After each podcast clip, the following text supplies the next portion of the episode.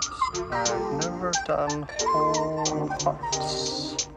I'm willing to take little tiny pieces. There won't even be a scar. I think I found the problem. Oh, Come on, you're the doctor.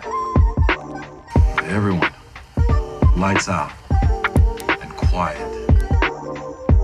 Greetings, everyone, and Happy New Year. Welcome back to the Media Morgue, where movies come to be examined, and we are here to discuss our favorite movies and cinematic related things from 2023. Let's clap it up for making it through another year. Happy New Year, you little honks. Um, I am your host, Justin Winley. I'm here with my fellow surgeons of cinema. Yeah, you introduce us. Don't let us talk. I don't want to do it. I'm uh, Dominic Sessa at the Golden Globes and his suave Bob Dylan attire. I'm Dominic Sessa's uh, letterbox picks.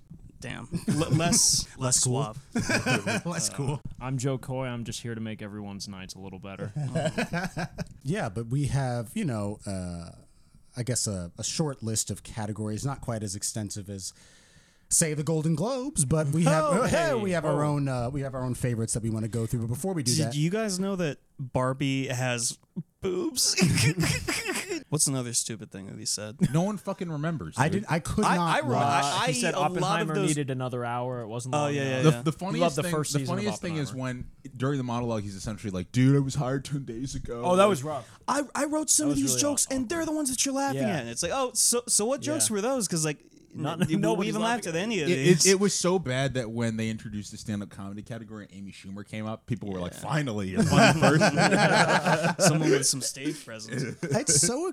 I don't understand how like the hosting gig for these award shows is always so difficult to figure out. It feels like Well, Just don't Mulaney do it. just fucking put up fifty points No, at, dude, at the Mulaney did Academy it. government. He fucking cooked that, man. Dude. Yeah. Well, the no, bar he was in actually hell. had clever. You know, the, the bar was like under the fucking But- ocean, but, but, it- like, it's because Mulaney's kind of like Billy Crystal, you know. He's he's just kind of like a That's fun, what nice- you need. Someone. Yeah. In fact, I, I. It was so funny. I saw this clip of Seth MacFarlane talking about how Peter Griffin is in Fortnite, and I was like, Seth MacFarlane could host it. I forgot that he already did. He he, hosted, he Ross hosted it Ulbricht. that made a one time, and Weinstein he, joke. he did that uh like We saw your misogynistic. We boobs. saw, yeah, we saw your yeah. boobs. The thing is, like, Oh, shit. John Mulaney looks like a guy you could like have a beer with. Like Joe Coy, I feel like if you had a drink with him, you'd just get like weird and like tr- try and like dig under your skin and like live inside of I you truly and stuff. didn't Look at you. know who he was. Like he was No. like it was like a bar mitzvah MC wandered onto the golden. He's got a Globes. cou- he's got a couple books. Uh, I, I'm obligated to know who he is because he's Filipino and uh, Right. he Is he? represents us. Yeah, and so that was actually supposed to be a win for us that night when he hosted. I'm really sorry. it went man. the other way. But, uh, I- Yeah, every Filipino mom, you know, this was like their 9/11. Like you didn't have to comfort them. I only know him from that joke he made about different Asian accents. So I thought he was. Uh, I guess I thought he was Vietnamese TikToker? because of that. Oh. No, no. I mean, I, it was a special he had, but he Yeah. made it. He was talking about like how yeah, no, he's all the Oh, Filipino. It's yeah. it's look at funny that. because Sometimes. I've seen comedians bomb before, but the ability to lose an entire room within the first 60 seconds of your monologue is, is almost like impressive. No, I've never seen It's him like do- it's like yeah. almost Herculean. It, it was like, what, was the, what was the first thing he's? He, it, it was the first joke that fell flat. He was like, "Kevin Costner's here. Like Kevin Costner should be on a mountain with like a goat or something." And people were like, "Oh, okay." Um, What is Yeah, that? Weird weird joke. okay. okay. and then and then the next thing he said was uh I think I think it was that uh like like Barbie is about like Oppenheimer is about like a Pulitzer Prize winning uh epic Yeah. uh, Uh-huh. yeah, novel based or on the something book, and, yeah. and Barbie's about a doll with boobies and then we like cut to the audience and they're all like oh Jesus Christ they- like, like, like, we're, They're we're waiting, doing she's this right like- now yeah. oh. Yeah, yeah. There was a big master shot where like Ao Edibiri and Emma Stone, Yorgos Lanthimos, like all these people, Harrison Ford and like Helen Mirren are sitting right next to each other. They're they're all like, what? What? What's happening? Harrison Like, Ford like was like, I'm not gonna smoke any weed before I go to this Yeah. thing. Like I want to be sober for it. Trying to wean Got off. there. kidnapped him. Am and I brought out of him the there. loop? Is is he banging Helen Mirren? Is that what's Yeah, happening? For his sake, I hope so. Yeah, that'd be kind of cool. That'd right? be dope. It'd be like the Power Avengers couple, coming yeah. together. Harrison Ford needs. To, I I- like. I, I appreciate how much he loves Indiana Jones, but he needs like a, like a good old person rom com. Yeah, before you know he what goes- he's Jack right now. Nicholson I was was He's in, thinking. thinking- uh, of- shrinking with uh, Jason Segel. Uh-huh. Yeah. He's not great, but, uh, Not but the great, show not is great. kind of kind He, of good. he, he did some movie where he was like a news anchor, or like it was about news anchors, and like in the second act, Harrison Ford enters the picture, and he he, he has some bit with a rain stick. Is it I Rachel forget what it was. McAdams? I, I Rachel don't even- McAdams I- I is in think that she's movie, In that yeah. movie. Is yeah. that the He's- movie from, like, he's- 10 years he's ago? Similarly Yes. uninvested. She yeah. he because he used to be like fucking like a Oh, that's the nightly one- news guy, and then he's Oh, brought onto like yes. the Today Show. It's know- the Patrick Wilson movie. Yes, exactly. Oh my gosh. and I was thinking Patrick of that Wilson that made not me Rachel laugh. McAdams movie. um, it- Bethesda is about to unveil this Indiana Jones game they've been working on, Yes, I and saw so that. obviously because he's so protective of that role, and that's like voice work, Mm-hmm. you know, like like he's gonna obviously be voicing you know indie, but it's like for a video game, I'm not sure he really understands what that medium is like now because you have to record you have to record for like like, Hours. weeks on end, yeah. Oh, well, just yes, just yeah. recording In for a like day, every hours on every interaction, everything you pick up, there has to be a voice line to everyone you interact with, Mm-hmm. all the different dialogue options. I feel like maybe Harrison Ford's gonna be like, okay, you got me for like two weeks, and so most of Indy's voice lines in that they're gonna be like, ah, ah, It belongs in a museum. picks up a coin. ah. But you also, I mean, maybe it won't be that interactive. Like maybe it'll be very linear. in Apparently which they, case, they've been well, well, well, even with like linear, you know, you true. still gotta have them like interacting. Wait, with what- everybody. do we but they've know been what- working on it for a very long time. What studio? What plat- Bethesda. b- uh, and excuse Xbox me. exclusive. Really? Like uh, like Xbox Xbox Blade. is really making a comeback, dog. they are man. They they, Blade they and Indiana picked up- Jones in, in a Damn. year They is picked crazy. up all these uh, devs, and a lot of those teams they like dismantled for some reason after spending so much money on them. But like a lot of these teams now are coming out with their Xbox exclusives, so Hmm. Hey, I guess good for that corporation. trying to spring back. Um, I guess just jumping back to the Golden Globes really fast. It's the first and the worst uh, award show of the year, Yeah. first major one.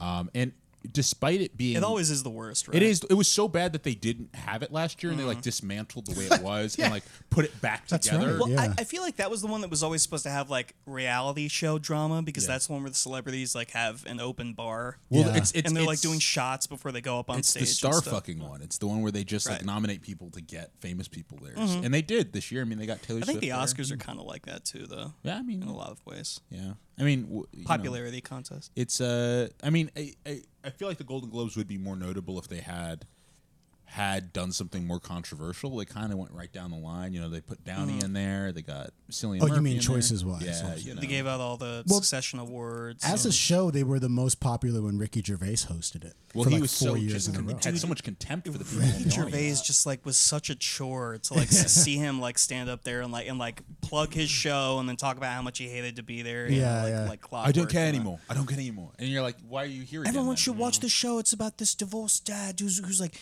uh, reconciling with like the death of his daughter or whatever, and he's like talking about his show Yeah, that yeah, he's yeah. the star of. He just left that part out, you know. Ah, well. Yeah. Classic uh, Ricky. The the what's what's certainly common every year is that no matter no matter what, no matter who gets nominated and who doesn't, people disagree and people have their own choices, uh, and that's what we've come here to discuss today. Did we dislike any of the The winners choices? of the Any of the winners? Globes or anything? Uh, like that? I have them. I uh, I didn't like that they had the cinematic and box office achievement award. That's fucked up. Which Oh, was new, just like yeah, Yeah. it was new. That's that's not what the award shows it's are like for. they beta tested it and they gave it to the movie with the highest box office. So it's like, so what is Barbie? the tension here? yeah. It feels like what they did was they put that in there because they didn't want to give Barbie the big award. Right. So they were they were like, take this slop. Right. yeah, the, the the internal review from like when the Oscars was trying to do the popularity award was so that they could give an award to Black Panther without Yeah. just having it be an effects award or a music award or Even anything more like that. insulting than just not giving it the award. It's it's weird because like i- movie those movies get those wins in the box office and that's like amazing, but like award shows are for the movies that aren't for like you know Yeah, it's They it's aren't it's for a, that. it feels like it's meant to be a nod toward yeah the the non um, the towards non the police, you prestige know sort of what I stuff. mean? The like, like, police. well, it's like, Like it's- biggest applause moment. Well, it's when, oh my when Zack Snyder's uh, Justice League one, and we watched like a four minute clip, and all the a celebrities were flash like, going yeah, Oh. into the speed force. Cool. Meryl Streep having to look at Who was the Ezra Miller running like You think like Daniel Day Lewis was there watching Cyborg's face coming back. watching Ezra Miller the, run the, the, like the crazy thing is it's like it's insulting because it's like it's it, it's furthering the gap between like uh, the movies that used to be nominated for Oscars which was like a wider breadth of films like you'd have popular films you'd have indie films Right. like it was a wider breadth and now it's seemed generally like there is an Oscar movie Yes, that is yeah. crystallized and it's very different from a popular movies. film, and it and it doesn't sometimes always there's like bl- sometimes there's like, like, Get Out. bleed You gotta over, Get right? Out every once in Sure, a while, sure. but but it, it feels like the popular Oscar slash Golden Globe is just them being like, well, here's slop for the people that like wanted, Right. And that kind of feels insulting to people that maybe only see three movies a year. Like that's fine. the way I always interpreted this kind of thing, like Zach, you know, That's on none actually this year. No, no movies. I from I, I this have year. a hard time believing you saw no Let- movies. I, I, this year. oh, okay, here's what I saw: Mission Impossible: Dead Reckoning Part One. you saw May December. You saw May December. No, I didn't. I saw half of it. I didn't finish it. A little more than half. Damn. That's it. Well then, well then technically I watched Emancipation because I watched more than half of that fucking thing. You sure did. Ah, shit. you sure did. Um, yeah. Well, You are not my god. Those, Follow the those drone sound. shots going over the gray fields with all the fog and smoke. Will Smith just in a fucking swamp for three weeks. This He's, is gonna he's give like, me my I Oscar. have to be in this foggy slave movie. I have to do it. It needs to be gray. that movie man, kind of we locked that man away from the academy for Bro. ten years. Well, we didn't do anything, but they locked him out for ten bro years. for ten years.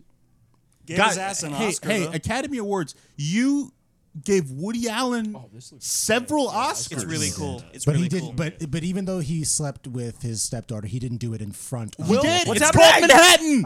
it's dang called it. Manhattan, dog. Woody Allen made a movie called Manhattan about him fucking yeah. Oh, shit, a that's shorty that was like 15, and niggas went, "Yep, in- we're in- gonna give this in an real Oscar." life, though, he adopted the the little girl that he fucking Yeah, that's- groomed yeah. and molested. No, but his so. biological daughter, he he he molested her. But but he he did adopt that like young girl and then groom her and then eventually marry her. yes. Mm-hmm. J- just so we're all on the same Oh page. yeah, that yeah, Woody yeah, Allen yeah, sucks. yeah, Yeah, weird, yeah. weird. He has a new So- movie out in case anyone wants to put it on their So- list. So does that uh, piece of shit David O. Russell. He's got some coming out with Selena Gomez. dude, dude, Who- who's- fucking who's David O. like a Russell's getting known a, a rapist. lifetime achie- achievement award at this film festival. Yeah, dude. so it really doesn't matter. You can be the biggest piece of shit in the world, and But you and can't be black. Get all the accolades. But you can't be black, and you can't slap a second black man in public. Hey, enough. uh, so I know, I know Kevin Costner was in the back, like the two blacks are fighting. ran out covering his Who- who- was it Judd Apatow that was like, he could have killed him. He could have killed him in front of us. There was a there I almost got blood on my suit. What was if, that what, if on it, the wa- stage? what if it wasn't Chris Rock? What if it was three boys in a trench coat? There was a there was a doctor who was like, "What if it was Betty White?" Like presenting. Yeah. the- well, he's not gonna smack ninety nine year old Betty White. Well, also, Betty, she Betty wouldn't White make that wouldn't joke. have been like, yeah, exactly. so like, GI Jane can't wait to see it. Like, what are you talking about, dude? Betty White wouldn't have even known what fucking GI Jane. like, She wouldn't have even known where she GI was. Jane too. Can't wait to see it. She's, She's just up there eating her Where she tapioca. she's like reading it off the teleprompter. She was lucid for a while though. She's like GI Jane. Be- Betty Jane was still. Is that her? Betty. He's Jane. What was that lady's name? again? Betty White. Betty White, yeah. Betty White was still, you know, she was still with it for a while. I was thinking of G.I. Jane and Betty White. I was thinking of G.I. Jane and Betty White. All right, Oh my uh, God! moving Will Smith. on, though. Will Smith. Will Smith. Y- You can't come back to the Oscars, but you could come on the media board. Please come on the media more, dude. on We'll, the media we'll- board, buddy. don't listen to the Emancipation episode though, uh, for your sake. So here we are. Uh, we we all um, have have gathered and, and had uh, had to think about our favorites of the year. It's always difficult to you know, especially when you've when you've made an effort to see a lot of movies to try to narrow it down. But we're going to do our best. Uh, what we started with last year and what I think is always fun to start with again because this can include uh, television and even even theater if you want. Uh, favorite performances. So Mm. for me, I have a, I have a, uh, a list of ten total, but five women and five men. Um, and So so so so I think I guess the way we'll do this is we'll each kind of just go around in a circle until we go through our lists for each of the categories. Should we do best actor, best supporting actor, best actress? I think best we're just gonna do supporting best actor? I didn't do Performances support it. generally. I just thought like performances that, that popped out to me. Yeah. Um, yeah, we, we, we could do it like that. I, um, and for me, you know, as part of my, uh, uh, part of helping delineate everything, I chose performances from films that are not in my top 10 of the year, I did as well.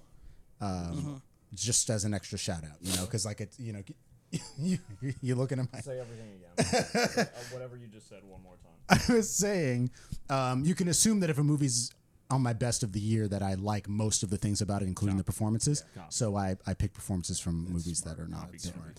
Uh, so yeah, uh, well, Wes wrote them down like a like a real like a real I like a did guy. too. I did, I did, No, I but he. did. I mean, he hand wrote. Oh, hand wrote. I mean, Um, that's that's different the level. next step. Yeah. Different level of I would say I definitely would say I guess to start the conversation off my my favorite performance of the year was uh, Jonathan Majors on Good Morning America. Mm-hmm. Mhm. Um, That was like something out of the boys.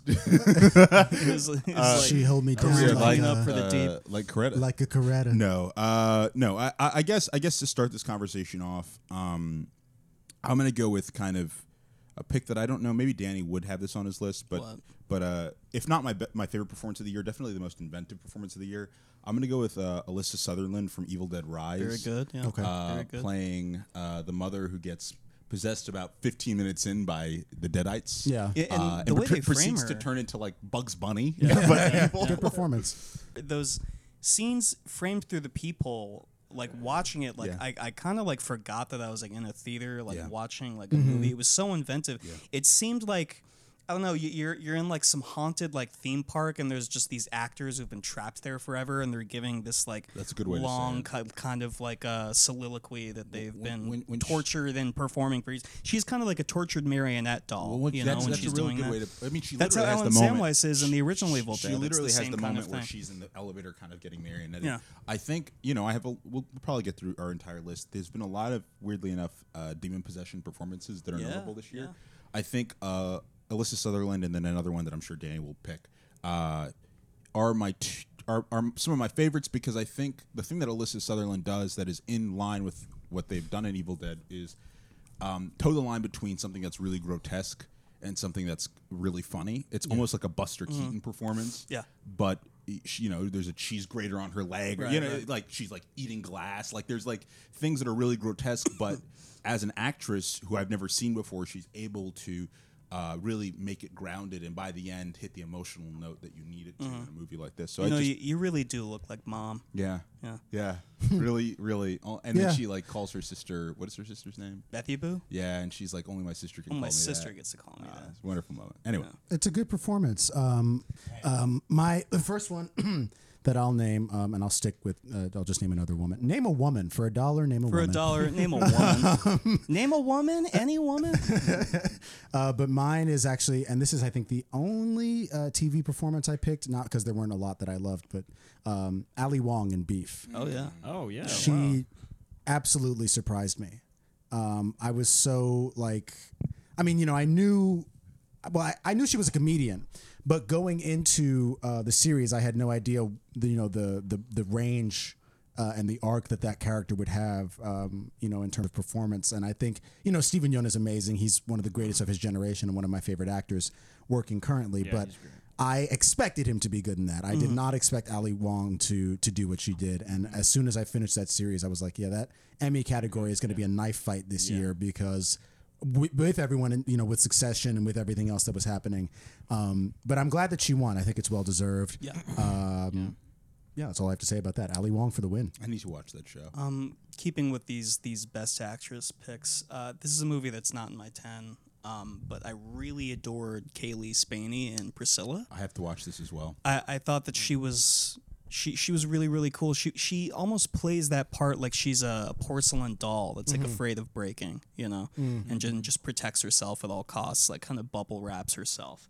Um, really vulnerable performance. Uh, she's like a different person with Elvis than she is with like everybody else, and it's almost like and this is like a terrifying notion, but it's almost like Elvis is like the only person she can be herself with and Uh-huh. like that's that's very scary because he's this guy who's like grooming her and he's also this like untouchable like figure in her life Megastar, that's always yeah. away you know and when he comes back he's like a god that she has to worship yeah um yeah really layered performance i thought it was really cool the way that movie looks is amazing too I- if i were to do director noms i think i would definitely put We- I think- coppola I think we in are there. doing director. yeah Zach? Yeah, I'm. I think. Um, I mean, of course, he won for it. I think Kieran Culkin Mhm. Yeah. is easily one of my favorite performances. I think especially because of I, I think how far he's come with this character and with his acting. Like when when he first started, like in that first season, I was a little on the fence about him sometimes. Like just his very first appearance, I was like, okay, it feels a little put on. Like it just feels like there's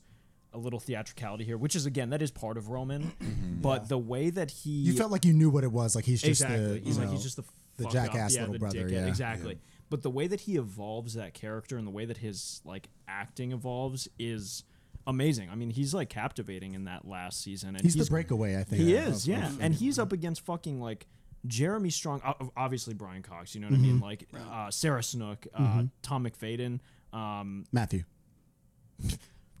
Tom is the character. Tom Wams Gabbins, Matthew McFadden, uh, Jeremy Strong, who's like, you know, he's just on a fucking another level. He's just like in fucking. I mean, Like I- Dustin Hoffman I mean, working can, on can we television. can we quickly do a Succession sideline because I think there, there there's a bunch of. You gonna just name performances. every performance? Well, no, I, mean, I mean- I, I, I really did. I really did whittle it down to one performance, and I Mm. think you know, I think it's hard. It it's easy to just say Jeremy Strong, who is m- maybe one of the best working actors alive. I but I Oh, I think for me the thing that crystallized in last season, like with you and Roman, I think for me it was uh, Matthew McFadden is doing like historically Yeah. great Oh, shit yeah. as Yeah. Tom, and I think it's like the reason the performance I think for so long kind of went unnoticed is because the nature of the characters to go Mhm. unnoticed. But I Mhm. think there's moments in this last season, especially when he's on the phone telling the kids, walking the kids through, be like being their death doula. Yeah. with their Yeah, dad, yeah, yeah. Where Yeah, he's that like, was crazy. he's like, your dad is not okay. Yes. Uh, and then he like calls Greg and he's like, you need to delete all these files. Yeah.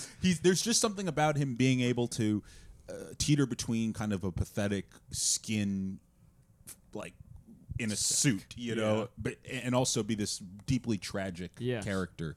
Um, so I think he walks away with the show oh, yeah. this season. Absolutely. And, and and just to highlight that moment with the plane, that moment was it was like traumatizing for me because I've, I've been in a situation like that where you get that call and they're like with someone that you know a loved one and they're telling you what's happening and he captured that so perfectly that i was like i, I was really like i was like paralyzed like Mm. just the way and it's it's just it's a very understated just like you're giving bad news to people and it's happening in front of you and you just and you have to tell them and clear and exactly and, and it's You can't and have it's- any emotion in it. yeah, because you know they're gonna panic, so you have to be that rock for them, and it's like uh, it's, yeah, it's it's truly like that scene will go down in history, like it's just one of like the greatest like episodes, one of the Yeah. greatest like sequences, And, and you know what I mean? amazing that it's him who does it, considering how he is the whipping boy of that family Yeah. so often, right? And that, like, and it, particularly his relationship with Siobhan Mm-hmm. Mhm. at that point is like, you know, on tenuous ground, and yet he has to tell her, like, yeah, honey, I don't, I don't. And think they've he's just had okay." like a Yeah. relationship ending fight the night. Right, Mm-hmm. before. yeah, they- yeah. and it makes and it makes it that much more tragic and realistic, right? Because that those things happen at any moment, no Right. matter what you're going through,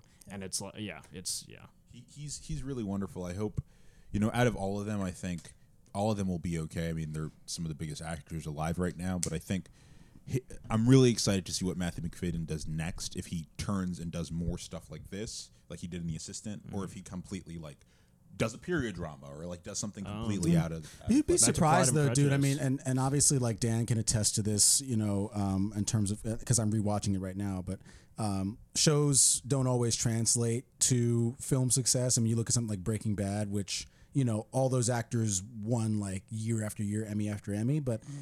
they haven't been all of them necessarily that active uh, in recent years, and that could be for any you know myriad reasons. Or especially Aaron Paul, like, where Aaron Paul has not been doing a lot. He Yeah, had it's, a- it's, it's one of those He had a freak bad- things. but Yeah, he's he's the guy in space. Yeah, yeah, he, was, really good. Motherfucker, I'm the king of space. But yes, just to say, um, it it should a show like Succession should lead to you know further uh, success for all those actors, including Alan Ruck, who also is quite great in this last season. Um, He did good. partially because he's written with a bit more you know He has an am- substance. he has that amazing line where he's like, um, "I don't need love. It's like a superpower." Yeah. Like, what the fuck? Survive on, like, insects that die Yeah, inside.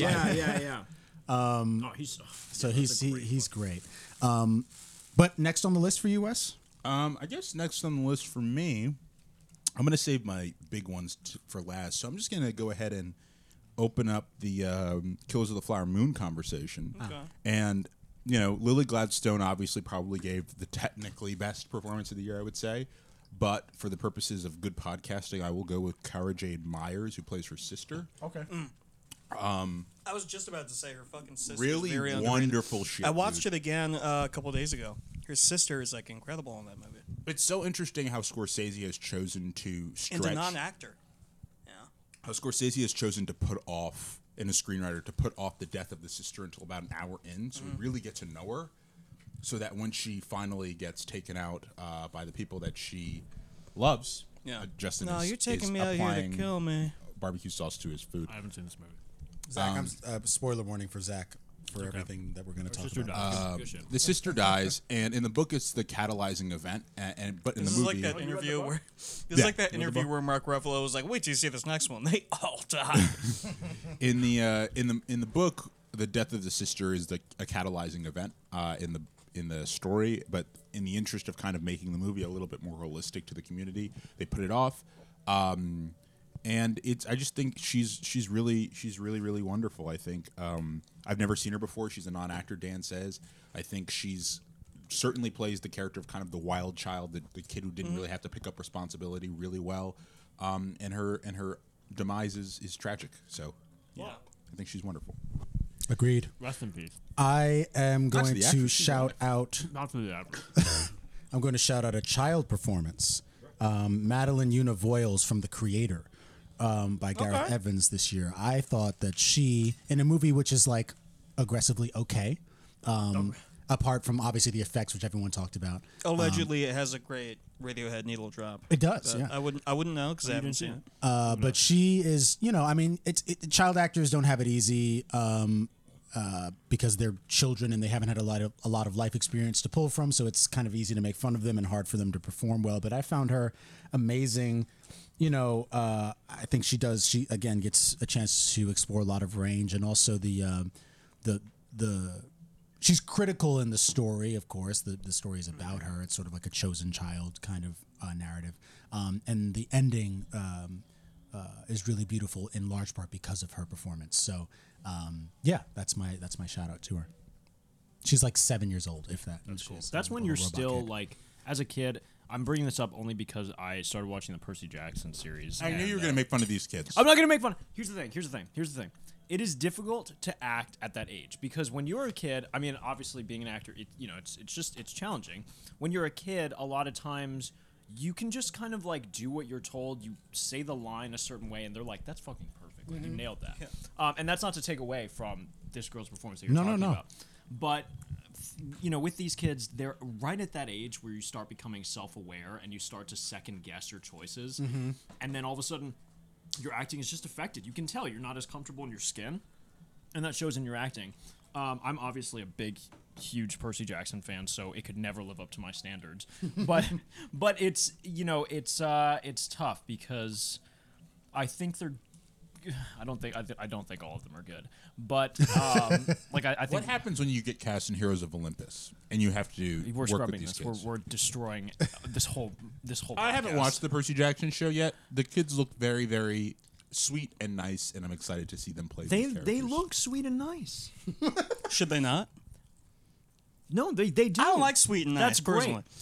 Gro- Ugh, I don't want to shit on these kids. This is No, go on, No, go on. You're, Alright, you're listen. not. What you're talking about is true. That like, yeah, of course, when you're when Yes. you're a younger kid, it's yeah, difficult yeah, to, yeah. to find. That's that's my shout out to being an actor as a child. Like you know what I mean? Like Yeah. you get to a certain age and it's just like you kind of have to start over, right? Like it's like I don't know. Is it is it like doing is it like doing a sport that you have always done and then it's like your limbs are like longer and stuff so you're gangly and it's and it's like you have Yeah, to like learn how to do it rediscovering again. your- yeah, yeah yeah. yeah that's that's that's my little shout out It's also famously hard to know how to work with child actors. Like, like what, what do you ta how do you how do you manufacture a performance out of them? There's that great Wes Craven story where uh, on New Nightmare, Wes, Wes, do you know this story? I don't. He tells the kid that his mom died while they're uh, in that in that scene where Freddy's crawling on the ceiling in the hospital, and the kid believed it, and he was like, ah, and he's like crying real tears in that scene, and then they cut, and he's like, no, we're just kidding, buddy, and they like buy him McDonald's, and it's like, oh, like we got a great scene, but we scared the shit out That's of this super kid. fucked up. But yeah,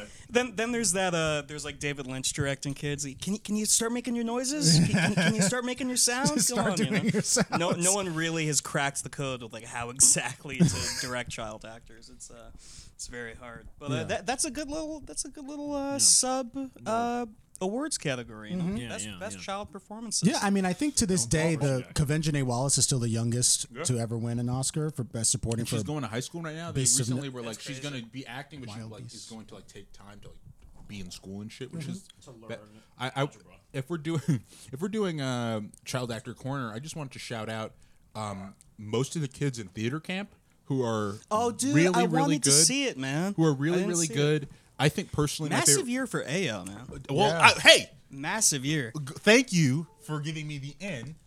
Ayo Adibri gets a special award for like multiple performances of the year Yeah. and all of them being really good. So she is in The Bear, obviously, which she won her Golden Globe for. We, we should probably shout out that one episode of The Bear that has um, uh, John Bernthal, J- Jamie Lee we'll, Curtis, we'll- we'll- we'll uh, do we'll do Bear Corner in a Bubba and second. Kirk. But but but Ayo- John Mulaney, Ayo sorry. Adibri doing The Bear, doing uh, Bottoms, eh, doing Theater Camp, doing Spider Verse and TMNT all in one. And Abbott Elementary. Most of, And most Abbott of those are Elementary. good. Yeah. Uh, and and I mean, I think out of all of those, I think, you know, obviously the Bears probably the technical best performance. I think she is far and away the best part of Bottoms. Like I think, Mm-hmm. Yeah, she definitely. walks away with the whole movie, um, which is weird I like her, because it's her uh, alcoholic aunt character that lives Yeah, in the, yeah, yeah, in the yeah. van. Yeah. The, the gay aunt. Yeah. Yeah, she's like, yeah. By the way, I put some whiskey in that. And she spits it out. that that blooper. You know what I'm talking about? Apparently, uh, the the scene where she talks about being a pastor's wife at the beginning is all improv. That's awesome. Um, yeah, Ao Adibri, am- amazing, amazing performance. Well, well, this is maybe a segue into best animated because she's very good in that TMNT movie. which I still haven't I, seen. I hosted a movie party for that at the uh, at the Alamo. Wait, hold on. Uh, I'm not sure. if if TMNT was very good, which of the movies did you not like? Bottoms, Oh, that's and I'll go on record to say that that's, That's a right. bad movie. Uh, I, th- I thought you were going to say Spider Verse. which um, I'm I'm very content. I will die on that hill. Bottoms is not good. Uh, Shiva Baby's great though. Um, but kind of segueing into animated performances here, I want to shout out um, the whole uh, dub cast for The Boy and the Heron. Okay. Particularly, I'm gonna say Robert Pattinson as the titular Heron. A really amazing voice performance uh, that that I was kind of taken aback by. It's it's like you would have no idea that's even him if you're just going into it blind. But then knowing it's him and like imagining that voice coming out of his body and like how animated he is in that movie, it's like really really great. There's also um is Pattinson our best actor under forty? it, it, it maybe you know he's I think he's he up might there. be. Um, who- We'll who's see I in gonna Mickey say? 17 Dave, when it Dave comes out. Batista. Dave Batista. Dude! in The Boy and the You're Heron. in my head. Dave Batista. Not only in The Boy and the Heron is he very very good. He's also great in uh, Knock at the Cabin. He was on my list. Knock He's at the literally Cabin. right here. Was that That's- good? That's another the movie's- fantastic the movie's good, horror but- I I performance came of the year. close to watching it, but I Batista- haven't. but The, Batista- the movie as a whole is not the best. yeah, it's okay. Batista is It's the reason to watch astounding. it. He's the like reason to watch it. transcendently good in that movie. It's th- this was a great year for some horror But performances. man. Batista in that movie, he, I have him circled in my book. Uh, Batista in that movie is inverting his persona so well. Like y- known for playing kind of a dumb big guy, Mm-hmm. Right. Batista He's very kind of plays cold and a contemplative. and highly intelligent Yes. Yeah. guy who's like, "Hey, listen, the world is ending." He's burdened with this knowledge. you Yeah. know? You know what that sounds like, though? That sounds like he warmed up for that role with Blade Runner 2049. Of course, I haven't seen His Knock at the glasses. Cabin, but like he, it just like I remember that. thinking the same thing. That is such that- a small role, and he does so much with that. That was such a great little like renaissance for the, the Batista sons, you know, when like everybody found out this guy like had the chops and like he's in Blade Runner, he's uh getting more emotional beats in Guardians 2, you know, all that stuff. man. He's, he's so wonderful in um, Knock at the Cabin. I was actually not shocked because I didn't know he was a good actor, but shocked because you know he's also in Guardians Three playing a mostly comedic Yeah. role. Um, but I think I was He's, shocked. he's yelling a lot in The Boy and the Heron. It's like I love his his yelling voice. I, I was shocked. The reason I'm harping so much on Batista here is because it's it's almost like discovering that the '80s. It's almost like discovering Stallone again. It's Mm-hmm. like a guy who's huge, but actually like the best thing he does is being kind of emotionally small. And you know what I mean? Like it's almost like oh, we also haven't had a, a, a Bernthal, you know. oh yeah, we've never had a we haven't had a guy like this in like 20 years, Right. and it's like so good to have Batista to be that guy. Um, and hopefully, you know, I, I think Batista's going to win an Oscar in like 10 years. Segueing from that great horror performance in Knock at the Cabin, I want to also shout out Sophia Wilde for Talk to Me, a Uh-huh. on my really, list really as well. great layered performance. Mine too. Yeah. Um, yeah, really loved that. Uh, I just just while we're at this, What'd you know, like about it? Talk about it. It's one of the best Sophia performances of the Wilde year. performance? Yeah. dude she's the way she like swaps back and forth like in that one scene alone with the hands Mm-hmm. how, how she goes in and out of possession and the way Yeah. like when she comes out of possession it's al- almost like a person's been holding their breath like underwater for like a minute and a half they're trying to like s- strain how much they can hold their breath and she kind of back into human for like, just scared the Scared shit Jack. out of zach she scared the shit out of me Got you a know? pickle out of my mouth. And that's very great. She seems pretty aware of the movie's subtext. She's she's almost like more afraid of like what this white family is gonna think of her than she is afraid of like these actual like demons from hell and her relationships with these people. Um, yeah, there, there's a lot going on in that performance. The whole time I was kind of like enamored by what she was doing, and I was and I was like shocked to see that like very few people were talking about that. Winley, I'm very excited to hear about what you have to say about it. But the one thing I'll, I'll say is, I, I heard people comparing it to um, uh, to Reagan from The Exorcist, and usually when people make For, like, obvious comparisons- reasons, well, yeah. but usually when people make comparisons like that, someone even said it, they reminded them of um, Sissy Spacek and Carrie. Uh, Which Okay. Mm-hmm. is one of my favorite horror performances, but it's like when usually when people say stuff like that, I'm like, yeah, okay, whatever. But she really does give such a scary. I would almost say that she's doing more than uh than Sissy Linda Spacek. Blair is in The Exorcist. She is because I think Linda Blair's performance, as great as it is, is aided by a second performance that's being Right, overlaid right, over it. right. It's all Sophie, Sophie Wilde. Like she's all it's it's Th- her. that, that like very rushed, like paranoid thing she's doing in the final act, where she like breaks the kid out of the hospital and she's like with the wheelchair, like going out to the parking lot, crossing the street with all the cars. The Mm. voice she does? The she voice she, she almost feels like uh, Pattinson in Good Time in that scene, or, or like um, Pacino in Dog Day Pat- Afternoon, Pattinson or in something. Good Time is a great comparison to her. 'cause She's she's kind of like When, Pattinson. in that third act, yeah. Well, no, I mean the whole movie. She's kind of like a, a wet, shivering dog. Yeah, yeah, like yeah. Mm-hmm. the way that uh, Robert Pattinson is the whole time. He's in good time. He's kind of like a jittery. You know, um, I don't know. I think she really cooks. Justin, go ahead. Yeah, she's I- I, fantastic. just uh, I love to see someone um, throw themselves into this kind of performance specifically, and um, I think, you know, we've we've spent a lot of time on this podcast and in private conversations talking about how horror performances often go unnoticed, and we can name them. We can name we can say Tony Collette in Hereditary. We can say Lupita Nyong'o and in Us. Um, and all that, and, and and this feels like another one in that exact lineage. I, it's also like this is this is maybe like a think piece that I may not have the the uh, the range necessarily to write. I'll kick this to Danielle Duget, but it seems like there's a lot of. It feels like particularly horror is a great genre for actresses because it's one of the only genres that allows them to fully unleash and be nasty and be scary and ugly and mean.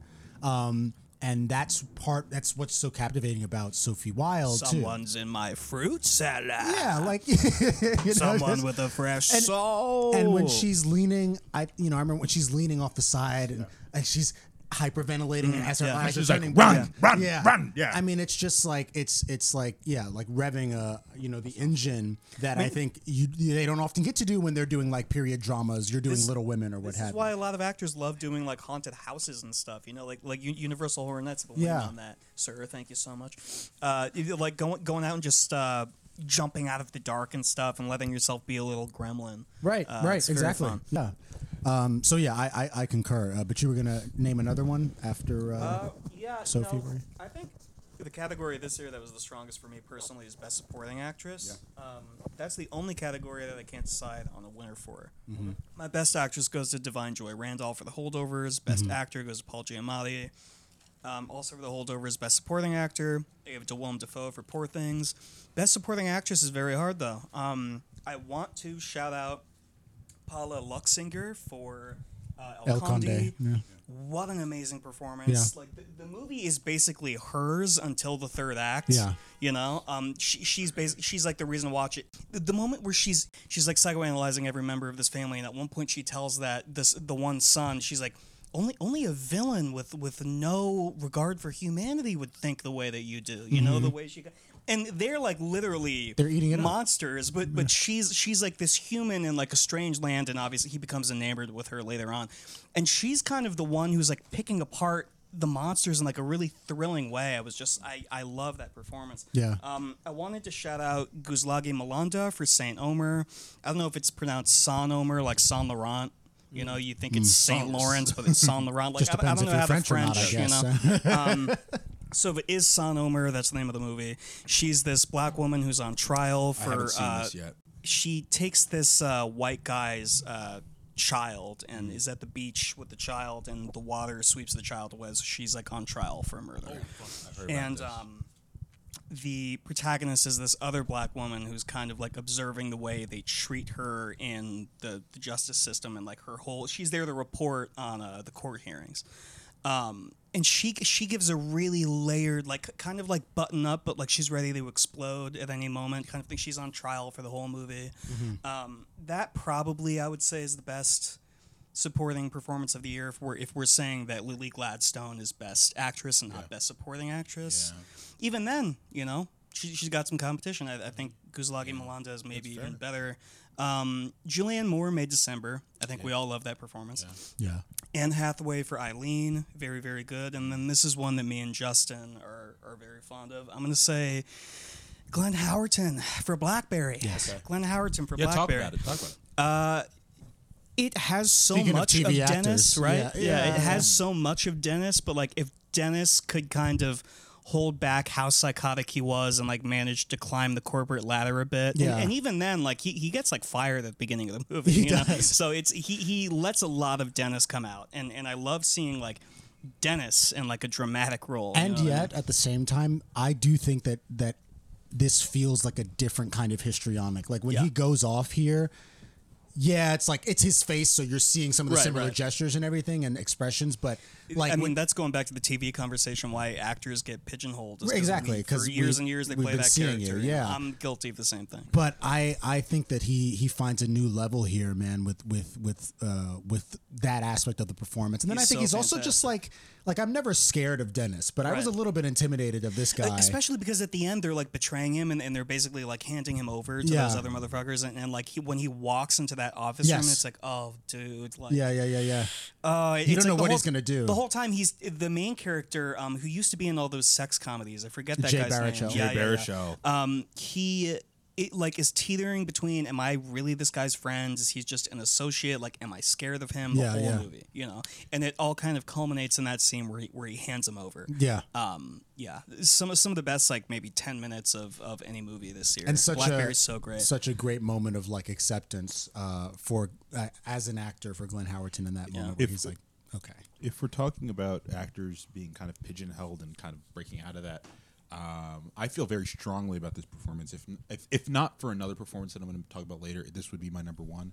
And I told Zach about this because I think you would actually really love this performance. I think Zach Efron in the Iron Claw is really oh, dude, wonderful. the whole the, okay. So who's Mm-hmm. the actor who plays Tench in? Um, I'm sorry, Zach.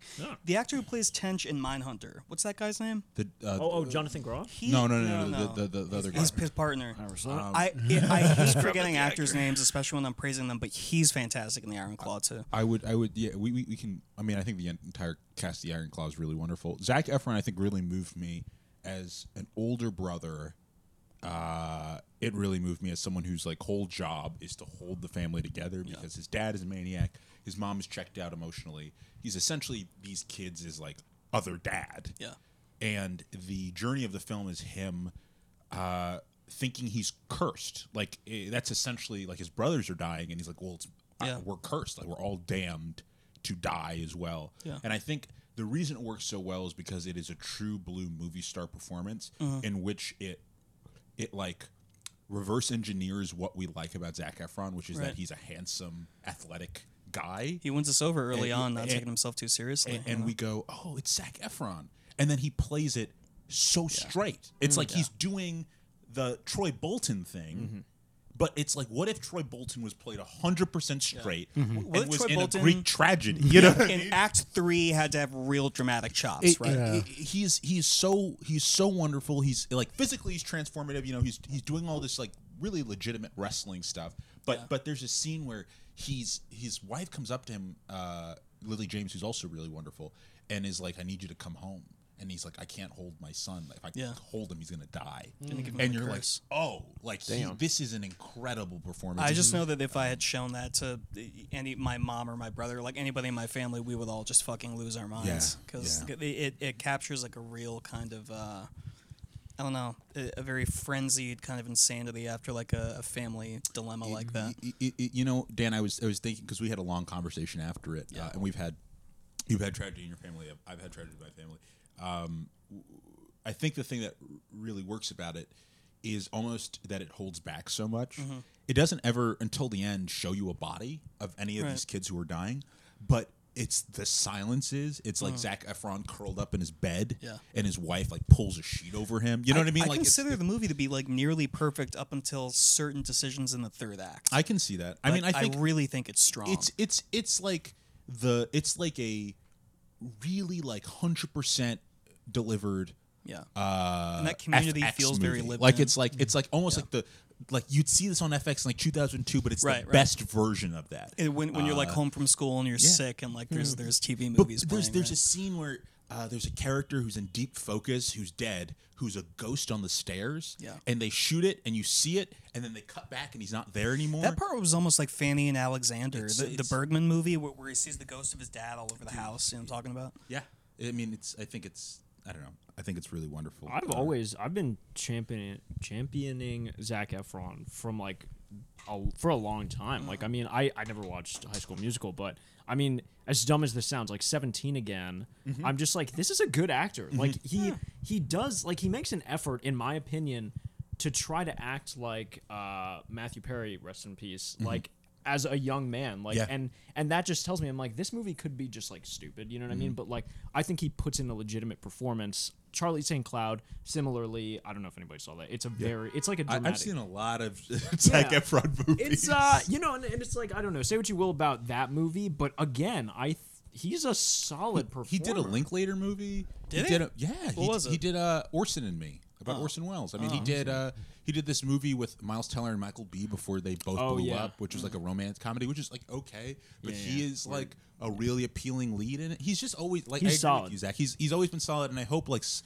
A really great director, in addition to Sean Durkin and all the other directors he's worked with, but I hope like you know, a fucking David Fincher sees Zac Efron is like, oh, let me make Zac Efron a, Yeah. a you know, a safe Oh, he cracker did that, or something he like did that. Ted Bundy series on Netflix. Not was very also good. good love in that. that. I didn't No, love no, that. He not was very good in it. I did not. I I, thought didn't, he was I good in didn't it. think. It I thought he was a good. I didn't think his performance was. I, I just Yeah. after I watched that, I wasn't even like, well, at least Zach Efron. I think that was kind of when I was like in my anti Zac Efron phase because he also he also did this Netflix show where like he goes around the Yeah. world like uh it's this like reality thing with Zac Efron like that. and he's he's at some like lake uh and and he asks the tour guide like how many how many gallons of water do you think passes through this lake a year and the tour guide's like I don't know I don't like think about water like that and he's like oh well pfft." so like that guy was dumb He was just like- I thought he was good as Bundy. I think there's a great kind of syntheticness to that performance where there's like there's almost like another man living underneath the performance. Like it's it feels like weird because it, it's like, oh, he's pretending Yeah, to yeah. be what he thinks a charming right person right is. like, like a Patrick Bateman yeah. Uh, I just hated that series, so I just thought it was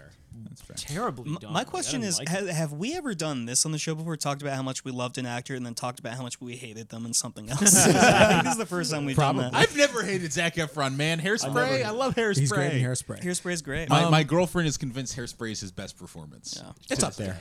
She's like, and I'm Link. to to list off uh, some of my my to rattle off some of my other favorites that I didn't get to name or that haven't been named already. Um, obviously Sandra Hüller, Anatomy of a Fall. yeah, Uh, great, great. Julia Roberts and Leave the World Behind. I think I had is Mahershala on really here. really I good. didn't watch that. Um, I think she's she's I really fucking hate people. Yeah, I think she's so like again, it's that idea of like a movie starlet who has who has had a certain persona and now she's kind of flipping Inverting it it, and she's yeah. being nasty because we're not used to Julia Roberts being. This is a movie that I saw. What did, what, did- what did you think about it? What did you think about it, Zach? Um, I don't know. I guess not that much because I forgot that I watched it. But um, I, d- uh, Ethan Hawke. I, I just I think He is also also really amazing. wonderful. he's so amazing It- in it- it, it- and genuinely like he attacks a sort of like the f- this sort of masculine fear of not being able to protect your loved Yeah. ones, right? And and that's what his character's about. But like when he's driving on the road and he's he doesn't know where he's going, Yes. and, then he, the woman's like, talking to and him. he just fucking leaves. And he's just, his like, eyes are so internally watery. fucked. Yeah. he's good as I well. think that movie really hit on. I think a, that movie is bolstered by the fact that we never see a movie with three movie stars in it anymore. Four, Right. It's like it's like that doesn't exist anymore.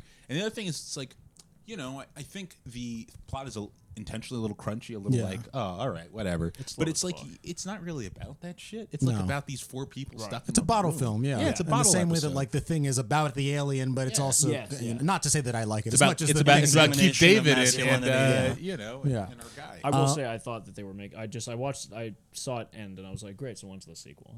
Yeah, well, maybe ask Barack Obama. I don't think it needs. did, It. did we have performances from things this year? Performances that we really liked from movies that we were maybe like lukewarm on? Or Yes, didn't like and as I'm about to much? name. I'm about to name one. Uh, Teo Yu in Past Lives. Teo Yu is fantastic. Wonderful. in a movie that I Wonderful. think I is. was, I was gonna say, oh man, uh, I was gonna say John McEnroe in Past Lives. he's also He good. was so Eh, fantastic. He's also good. No, dude, not at all. That's a great performance. You're totally wrong. I, I think I think that I John think, McEnroe I in think that Past movie Lives. is the is the Teo Yu show. I mean, I You- think you, th- yes, it you is. think but he's J- gonna John be this McEnroe is good. pathetic little? You, you think he's gonna be this like sniveling, like pathetic? Oh, my wife is cheating Cuck. on me. And kind he of thing. is. But no, he's not at all. That's not the. Int- you misunderstood that character. I did not do. No, you totally He's- did. well, man. no, the movie He does- has No, he- far more emotional maturity than the movie initially leads on that he's going to have. We'll see That what, what he conversation does that when has- he writes uh, the fucking challengers. Okay. That character is writing the That Challengers. conversation that he has with her in bed, like You dream in a language I can't that, understand. i- that and is yeah. such a beautiful performance. I love John McEnroe. in I, that I mean, movie. I, I think that character is. This is going to become the past life. We- we- Civil the War. thing is, we're taught to not like characters like that. Yeah. But he isn't. He's he at first seems like he's that character on paper, but there's so much more interiority to him. I, I don't. I don't think. I, It's a very gentle and under and understanding performance, even though you know. I mean, I don't love the movie at all, but I I, I see what you're saying. I, agree I, with I you. like when, when a film can play with your expectations and in some ways use that against you. we have an expectation when we meet his character, That he's and gonna he's be the- not that yeah. kind of guy that- really that's, at all. That's fair. I, I don't. I don't really. I don't really think it's his his fault that I don't. I don't connect with that character. I think it's that that character represents. I think the fatal flaw of the movie, which is it's about American exceptionalism, right? And it's like it's about like America is actually the place to be, and you should strip yourself of where you come from for America. And he is he is that. And I think it, it, for me, the performance isn't quite land because it's ultimately the tension is never is she going to leave her man for this guy? Because I know she's not. Because she says earlier in the movie, America is the only place I can succeed, and he is America. So I think I think for me, it's like it's not that the performance is bad. I don't think that actor is a bad actor. I think he he does well. I just think that the script uh, doesn't utilize him well enough Mm-hmm. for me to uh, see the point of the character. he does become quite impotent, but of course that's that. I think would it's like to say, of all like the the shitty white boyfriends that someone can have, I would like to find out eventually that they they all are like an earnest guy Like- that like him in actually this is movie. caring Yeah. deep down and like we'll learn another language just Yeah. to be with you, that kind of thing. Dan, Well- well, this will get us back on the same track, dude. Well, Um, hang on, hang on. Yes, What yes, track? go. I wasn't done talking about Teo Yu. Yes, please which go is to to Teo say Yu. that although he may be playing some Tony Leung hits in the film, and uh, you know, you could say that that's like, like in it's- the kind of forlorn, it- like yeah, quiet nature. But I don't know, man. It works for me. I mean, that kind of role I think is great, and I think he does a lot with a little bit. Um, so I, I, I definitely have to shout him out. I would also say. Um, uh, Avon Courtney, who's one of the young men in A Thousand and One, who plays uh, the the son Terry. He's the at- at- in like the the tween age part. I just think he's so. Um, he had a wonderfully sort of like open face and just. I was you know I was a little um, disappointed that they recast the role again for him at 18 because I wanted to see that actor carry it on. And then lastly, I mean, Paul Giamatti is on there. Love him. But lastly, uh, who for someone who hasn't been named is uh, John Boyega. And they call him Tyrone. uh, Yeah, yeah, yeah. Um, Hmm. You know, I think he he's he's really good, and he's playing multiple roles. you know, if you haven't seen it, so uh, yeah, those are my performances. And then you I'm know, gonna shout out two more. I know we we, we, we want to wrap this up because we want to get to other categories. Uh, Koji Yakusho for Perfect Days, a movie that sadly was in very limited release this year. It's gonna be in wider release this year that we're in now. Directed by the Paris, Texas uh, director Vim Vendors. Really wonderful movie. Spends ninety percent of it completely silent, and he's acting with his. It's almost like a silent movie performance. He's act. He's listening to music in his car and acting with his eyes, and just kind of like watching what's happening around him in, in the city. Loved that performance. Uh, really loved Tobin Bell in Saw X. I think Tobin Bell in Another Life was a Tony winning actor. That's what I think. I Hmm. think had he not been pigeonholed into like a creepy horror movie guy uh, who who does you know horror jig, the jigsaw thing, he is known for Saw. But I think had he not been You know, I think there's a chance that with the dramatic chops that he has and how much he does with just his eyes and you know the the lines and dimension of his face, I think you know. I almost texted you today because I was rewatching Mississippi Burning, and he's in that for a Dude, little Tobin, bit. Tobin Yeah. Bell, is- Tobin He's- Bell's in Goodfellas. You know, Tobin Bell's the shit. Man. He's one of Gene Hackman's uh, friends that he brings in at the end to beat up the, the clan. Yeah. a great I was like, actor. I s- I leaned with a forward. face that's like unmistakable. Yeah. like everybody knows Brad that Dourif face, is even if also they in haven't, that haven't movie. seen Saw. There's I a love lot Brad of- Dourif. There's a man. lot of horror Love guys that Brad are, Dourif. that are that are really wonderful actors that I think have been Tony Todd. Tony Todd would have won an Oscar in Mm-hmm. Tony another Todd, life. I, I mean, if we're also just talking about like like even video game performances, which would take us for another hour, but Venom, his his Venom is amazing. good. Eddie Brock stand too. He's like, I love Eddie Brock. Yeah. I love I love all the didn't performances play in Alan Wake too, man. I think that game is full of great I'm performances. still finishing it. I, I love all the performances in Baldur's Gate 3, a massive fucking game. Uh, the guy who voices Asterion, uh, the lady who voices Shadowheart. I don't know the names of these actors, but Asterion, the voice actor, just won an award at the Game Awards. So Oh, good for him. Uh, Okay. Can I can I throw out my last two and then yeah, Please. So I'm gonna go with uh, this. This movie actually just is an honorable mention. Just made it outside of the list. David uh, Johnson and Vivian Oprah from Ride Lane, I think, are Okay. are, are double team that I think are only Yes. work well together. Um, the way the movie is, sh- is shot allows for them to have a lot of fun bits together. I Yeah. just think that they are a classic romantic comedy couple. Yeah. and I like them.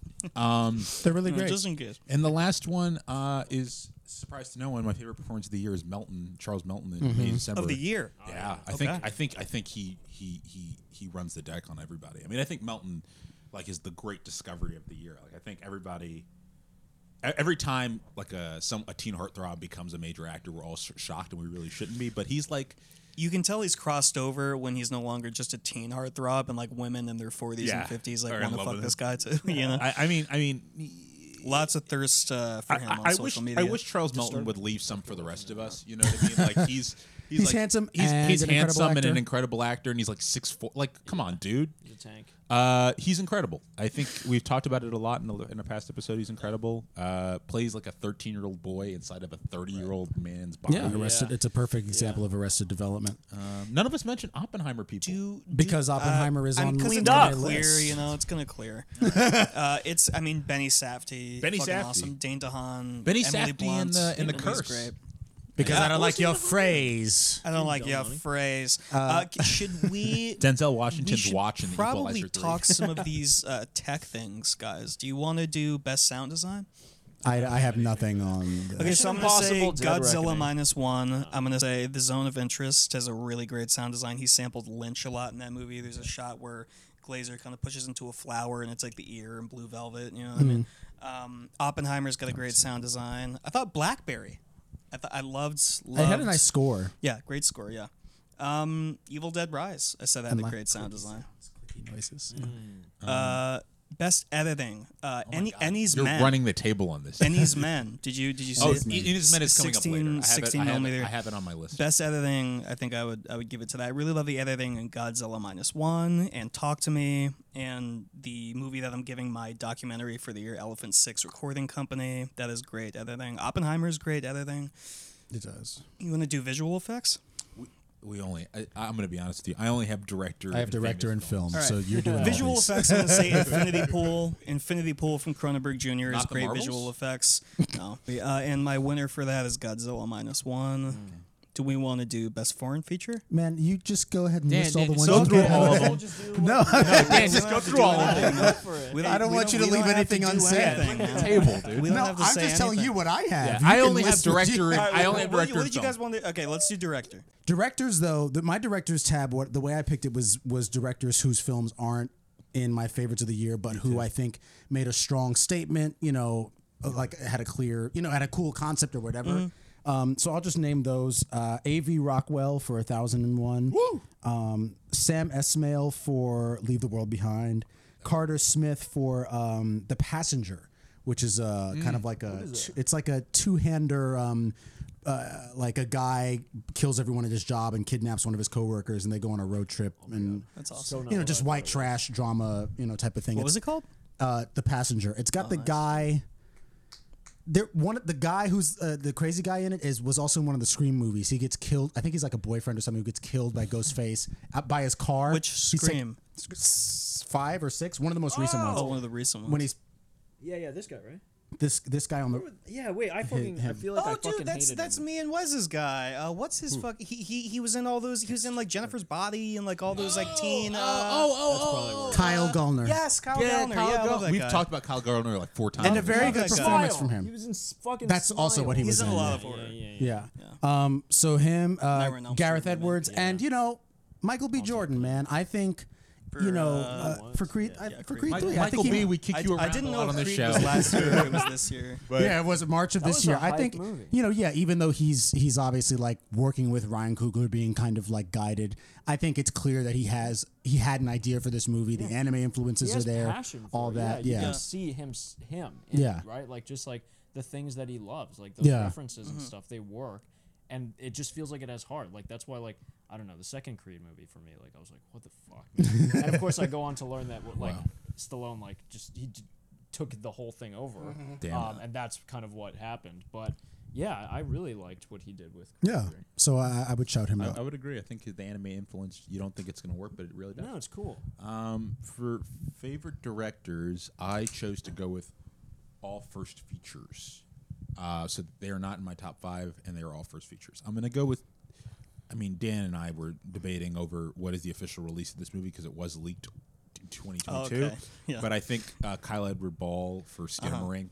Mm-hmm. Um, I think you gotta give it up to a guy who made that movie for fifteen thousand, and I, I did give him his roses. He, You did, but you but did. last year I did. Uh, I think. I mean, I think Skinamarink is like wo- one of the best in- experimental movies we've seen in a very Yeah. long time. Uh, and they made it digestible for like the Shudder crowd, you I know, for, for, like rewatched the it. late night horror movie crowd. This experimental like work, you know. I that's rewatched feature-length. most of it on a plane recently, and it still cooks. I really like it. Um, Rye Lane. Best way to watch this in the dark, like in, in bed with like no one home. You know? Uh, Oh, Rain, Rain Allen Miller from Rye Lane. I think um, she talks about being a writer director, but getting just a kind of an undeniable script in Rye Lane and having to direct it. The way she shoots Brixton uh, through these kind of wide angle, almost like Yorgos Lanthimos fisheye lenses, uh, is really wonderful. You know, have, you have these Yorgos actors. is in my directors for this year for sure.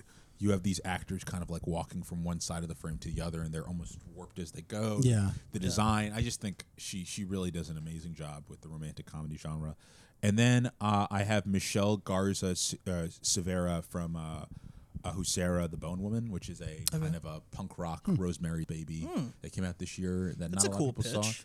It's uh, Hmm. Punk rock it's like this, Rosemary's Baby. it's this woman who's been cursed while she's pregnant, and her life starts to fall apart. And it's a, a- a curse has been put on her because she sees uh, what we assume is a demon fall out of a window and break all her bones, and then look at her in the face when she when she Oh, That does it. sounds really kind of. Oh, Shit, what's it called? It's called The Bone Woman. I feel It's like I really, really wonderful shit. Uh, I think it's only 90 minutes, and I think the directing, there's these sequences where, like, it's just like a spider made of people's bodies. That's so cool. Um, oh no, I'm, really gonna- I'm gonna watch that. wonderful yeah, stuff. yeah. Say no Uh, more. and uh, I guess I, this is not a first time filmmaker, but one of my favorite film Lots experiences of of the great year. Shudder movies this year. One, man. one of my favorite uh, film experience of the year has been was watching The Settlers with Danny, and I think Felipe Galvez Uh-huh. And, he- uh, was wonderful. I kind of was was nodding off a bit, but that's okay. we didn't have to say it. I like the movie an awful lot. We didn't have to say it. You know, I like. the anyway, watch The Bone Woman; it's incredible. I only nodded off for like This two is the minutes. trailer. Why's that kid But a look like lot that? of great Shutter movies this year, because Yeah? technically Skinamarink, When Evil Lurks, uh, this movie. that I'm This gonna is on check out. Shutter. The Bone Woman. I'll be watching it tonight. Um, did Zach, let's you watch it tonight. Let's guys? text. No, no, no, no, no, no, no. Oh, He's, uh, First thing he he's, said, uh, he was like, "What's going on with this uh, protagonist?" to be fair. Uh, yes. Did you guys like any documentaries this year? Man, I wish I'd seen. I don't even think I watched. oh any. hell no! Um, and I, know that, like, I, mean, all the beauty and the bloodshed because of your emphatic recommendation has been on my list for you know since you talked about it, but I the still haven't most- watched that. Saw that with Kelly. Maybe one of the most effective, probably the most effective emotionally documentary I've ever seen. What did you? What did you? Uh, what ones did you check out this year? Uh, well, so didn't you say Vim that- Vendors, who also who who did the movie Perfect Days with Koji Yakusho that I that I mentioned earlier, he had two movies technically this year. One was called Anselm, uh, which was this documentary about this uh, German artist. I mean, there's people out there who could talk about this guy way more than I ever could. But basically, he it came onto the art scene in Germany and like made people reckon with like the the past of like Nazism and stuff. Yeah. And incorporated that into his art, whereas like in the past that had been like sanitized by German artists. Like it's it's a country that like wants to forget about World War II. But his his art was very inspired by like what their people had done. And he, he was kind of like ousted from the art world for doing that. So we go to like his his house where he like works on all these projects. And I mean the sets in this movie are beautiful. It's like they kind of adapt a lot of his paintings into like living like huge like sets very like stagey and theatrical as he's like walking through them and like reading and stuff and Yeah. i saw it in 3d uh, they had it in 3d at ifc center and it's like weird that like the paris texas director eh, first of all is making a documentary about this guy but that it's like in 3d and like i was like okay this is just like so interesting um, really cool. The documentary of the year for me is going to be Elephant Six Recording Company, which is about this uh, group of musicians in the 90s who had all these bands. My favorite indie band of all time Neutral Milk Hotel, uh, Olivia Tremor Control, Elf Power. The trailer for this played before we went to At see IFC, Old yeah. Boy. And it's it's funny because I had been on this Facebook group where people were, had been like tracking the making of this documentary for a very long time, Mm-hmm. and I, I mean that was such like a beautiful documentary because I used to obsess over that band. Mm-hmm. Their record and the airplane over the sea still to this day is probably my favorite album ever recorded. Um, and I thought that I like knew all of the history, but there's all these things and all this archival footage that had never been seen before. They were all like completely broke and like living in this like little like shitty house together and like basically recording all day and like when they're sleeping like like sleepwalking like calling out each other's names and stuff just like all these crazy stories um and you have like your celebrity stand-ins you have like Elijah Wood coming in there and talking a bit but but uh, Elephant 6 my favorite documentary of the year fucking loved it that's actually in my 10 it's at number 5 I was trying to include the documentary and you know in the case of Beauty and the Bloodshed that was actually my number 1 Hmm. Last year, for wasn't that it? year Yeah. um I know you asked Doc, the only Doc. Um, I thought uh, I saw the Beyonce Renaissance tour. Was Mm-hmm. it good? Uh, I thought it was great. Uh, I saw it with my cousin Markel, um, future friend of the show, Markel. Um, Concert And- movies are kind of docs. and yeah, they're docs. I mean, the, the Beyonce's movies always kind of function as Rocky movies, where they're like half concert movie, then half Beyonce getting over a major physical ailment. so this time it's like they're, she's doing this music, and of course she's like the greatest performer of our time, so she's killing it. And then there'll there'll be an interlude, and Beyonce will be like. I broke my knee. I have three weeks to get back on stage, and then it'll just be like a montage of her fucking running, you know, on a fucking treadmill. Fucking the RoboCop shit is hooked up to her. Um, it's like a robot Jay Z butler over has there. her has her cold juice waiting yeah, for her on the Beyonce's side. like, "I- I've been trying to take care of the kids. you haven't been home in six months. He's actually a very supportive husband in it. Uh, yeah, I would say that's my favorite doc. your mention of foreign films, you know, when I was when I was putting together my list of favorites, um, that I'll you know, I guess we can all start to crack open now. Uh, I I realized how many of them were foreign films, and I think I wonder if that could in part be because of the strike, right, and how it affected the industry, and there just stuff got pushed back, stuff got delayed that would have come out, so you know, whatever.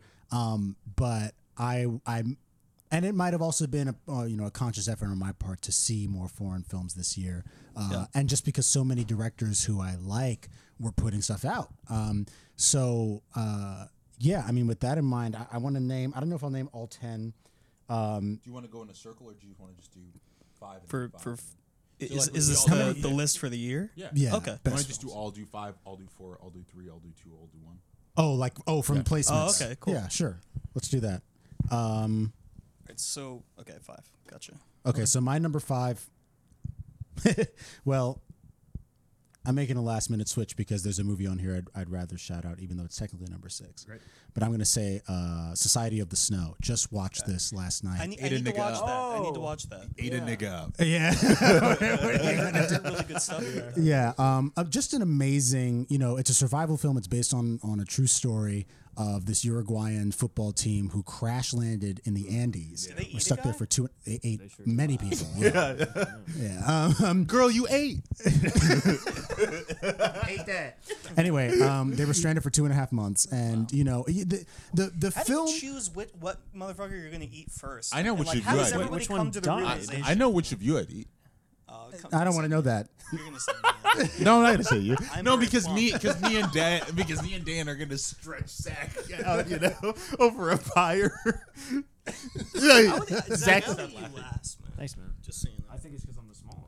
It's well, it's Don't 'cause- look at me. It's because you're very, you're very slim. I'm not man, eating you know? anybody. I got more fat on the bone, you know. I mean, the- we should have, naturally it the, would we be should me, have the, right? the listeners I think, you vote know, on I I think we think who we gets gotta it take out first. Wes. Actually, now that I think about it, Wes. We're is putting tall as amazing fuck. imagery I'm gonna, I'm gonna into like our it. Y'all listeners' are heads. gonna be able to catch me. No, no, no. Well, the I'm gonna three like of us it. are gonna have I'm gonna to like fucking- it. I'm But gonna if like we're it. stuck, I in a play fucking football. I crash We're play gonna have to plane- do what, what they did We're in just War of the gonna wait for Worlds you to with go to Tom bed, Cruise. We're bro. just gonna lock ourselves in a room with Tom- Tim Robinson and just beat the fuck out of you with the shovel. Put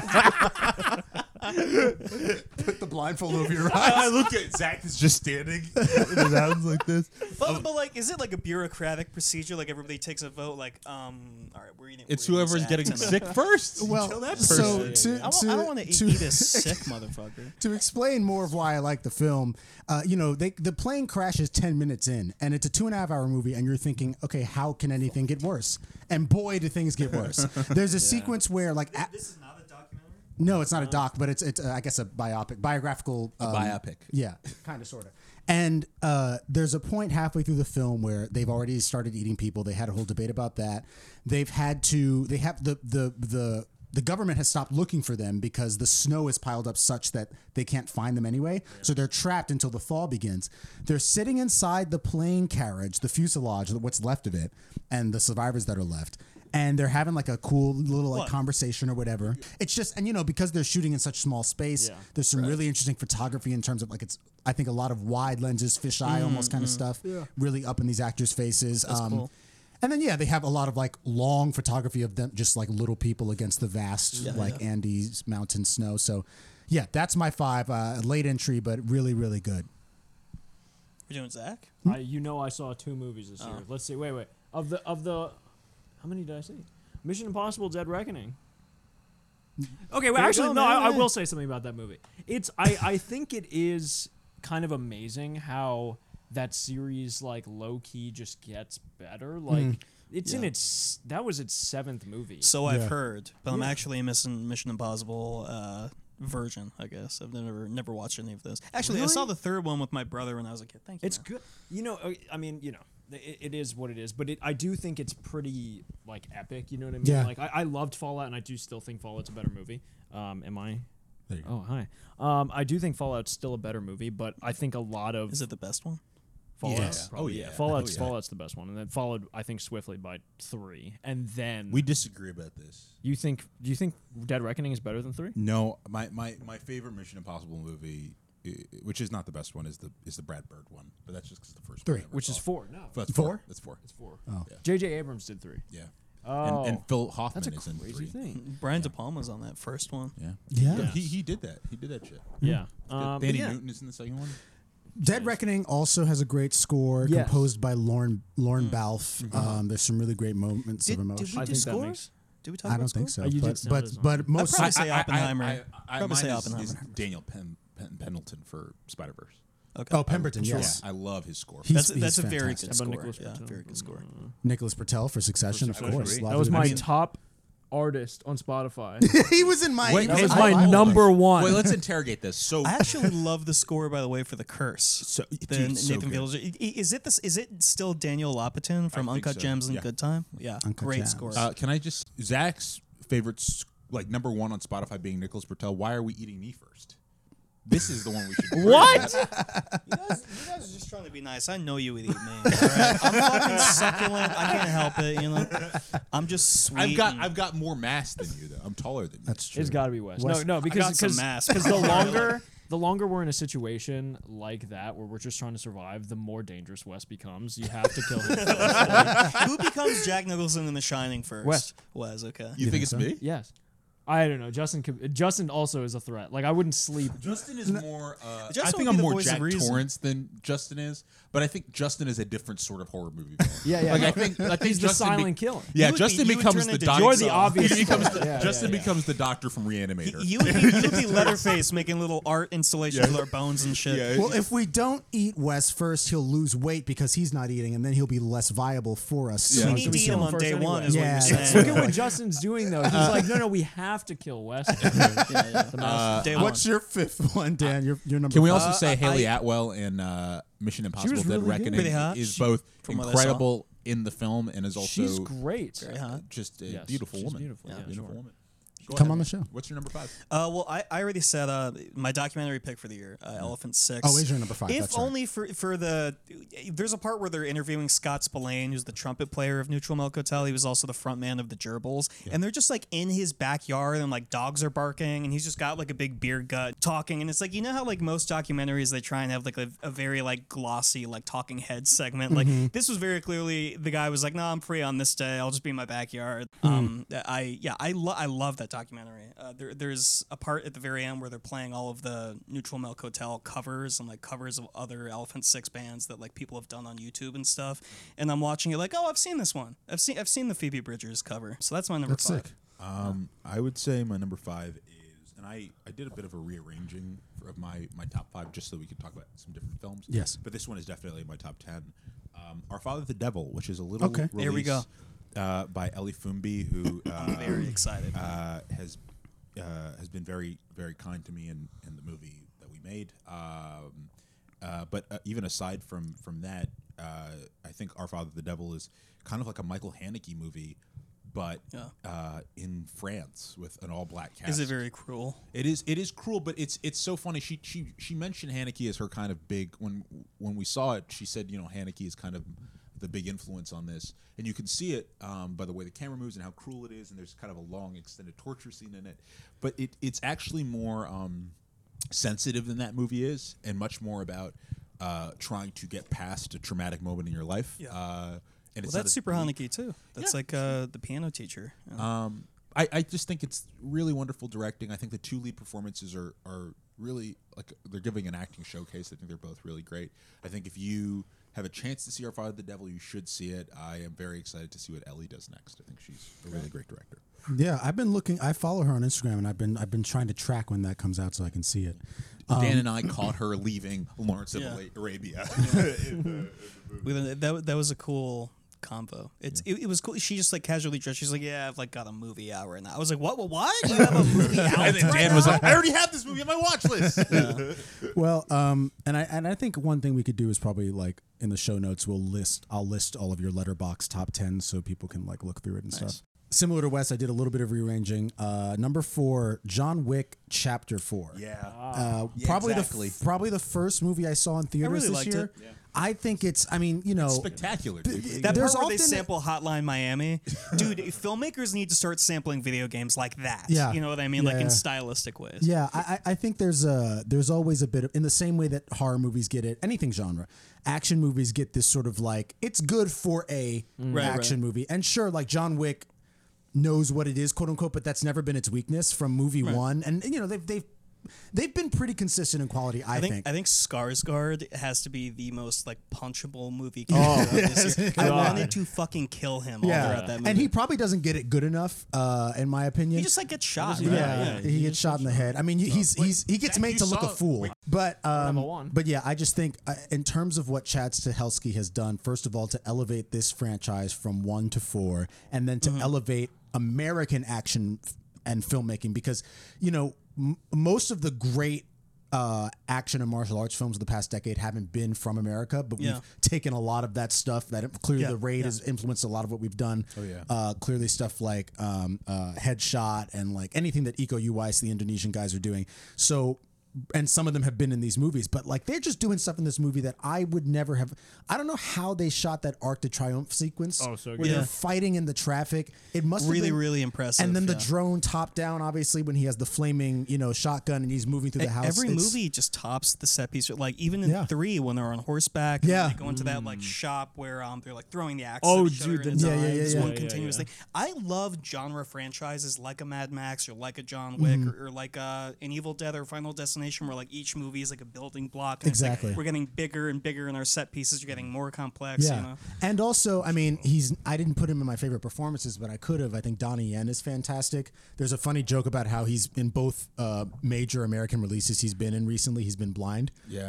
Um, but he's playing even like a different kind of That is blind funny. guy in That's this funny, than he yeah. is in Rogue One. Um, amazing physical performance, almost a little Chaplin-y, almost a little Buster Keaton, yeah, but yeah. but there's still obviously his martial prowess is showing. And then there's um And Keanu's still got it, right? Yeah, I'm still like him, gonna you know? need a Gun.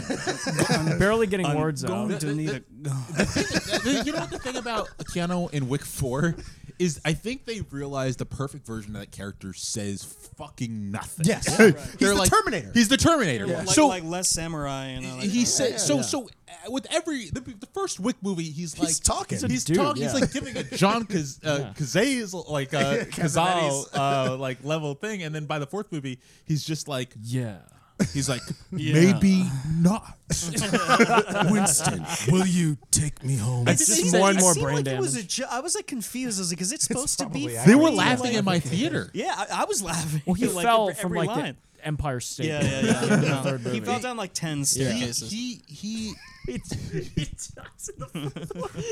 rolls down the whole. He keeps that. That is actually a great bit of like physical comedy. He just keeps falling. You know? he uh, Wick Four also has like a, in addition to having like the great like overhead John Wick shooting like a fire gun Yeah, yeah, yeah. moment. It has like a really good sense of humor. Yes. Uh, uh, yeah, it's like a fuck- Hiroyuki Sonata's in this, Dude, and he's fantastic. it's This- like- the katana fight, yeah, and the and the, I'm sorry to interrupt you, No, but no, uh, it's the your young pick. black actor whose name I can't recall. he's great. Who plays Tracker? the hitman? He's a yeah, tracker. What was he in?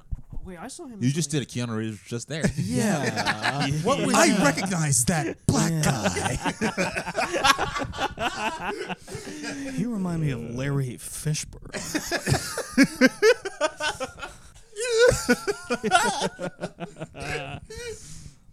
we should just just a running bit of Keanu Reeves Yeah. giving news items. comparing comparing different black people to Lawrence Fishburne. Stowaway. That's what it was. That was a fucked up movie. Uh, anyway, Wes, did you say you're four? It's, it's four now, right? Uh, d- d- Four, Yeah. uh, yeah. My, my my fourth is Innis Men. I was that's why I was I almost jumped through my skin when uh when Danny mentioned it because I thought I was gonna be the only one with this. I saw it twice. I love that. I, I saw it twice as well. I They were, own sh- it. they were showing it on uh, 16 at fucking Angelica. Oh, we missed it. You missed it? I didn't see it. Oh, I dude. saw it digital. Uh, That movie's awesome. Ennismen is a movie that I first saw. I dragged my cousin Markel to see it with me late at night after rehearsal. Uh, It's a and- good late night movie. And he was very kind and went with me. that sounds Uh, like something I refuse to go. yeah, with yeah. Ellen, Justin wasn't it? re- refused to go. I was like, I'm tired. because because I had just worked Justin and Markel for six hours in a rehearsal, and then I was like, now come see this fucking movie with me. Um, it it didn't play for very long. Mark Jenkins, this British Super director, limited release. uh, essentially makes a '70s horror movie that's 80 minutes, and it's I haven't stopped thinking about it. I Hmm. think it's I think it's um, And really like, great. Mm. it could be about like a mother grieving the death of her daughter. It, It's it could- kind of it- like Don't Look Now, kind Well, of. it, it you could know? be really like anything. You know, there's so many ways. Of, I had my own interpretation that I kind of. Like, I, I you almost know. feel like I didn't even want to put anything on it. Like I really liked Yeah. just the fact that it's just got these. Like there's that great image where she like- images in a sequence. she's you just know? kind of like there's a bit where she almost like goes back in time, like her body vibrates and Yeah, like yeah. they reverse the film. I just think it's great, and it was Yeah. it was developed with a coffee So can. what do you mean it was developed in a coffee can? Uh, his way of developing the film was in a coffee can, Interesting. was with coffee solution and stuff. apparently. I like bottle movies, experimental bottle movies. One set, you know. What's your uh, number four, Dan? Uh, Poor Things, great, great uh, Yorgos Lanthimos movie. Probably the most Yorgos Lanthimos movie.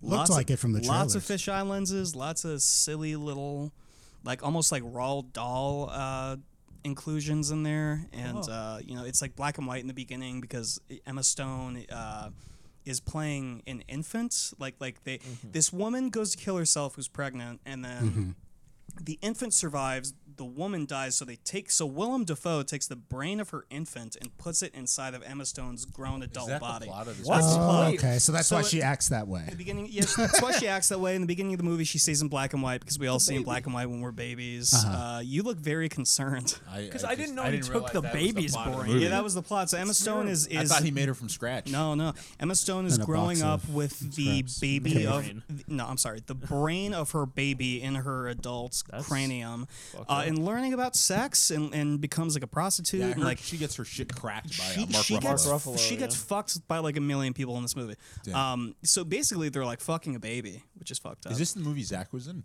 Um, Surprise. It's, Uh, Mark it's- Ruffalo made a joke in his uh, in his interview with Robert Downey where he said they kept uh, teasing him and saying they would replace him with Oscar Isaac if he like if he messed up on set. Yeah. That's kinda funny. which is unfortunate. I'm sure Emma Stone was in in her uh, trailer praying for that to happen.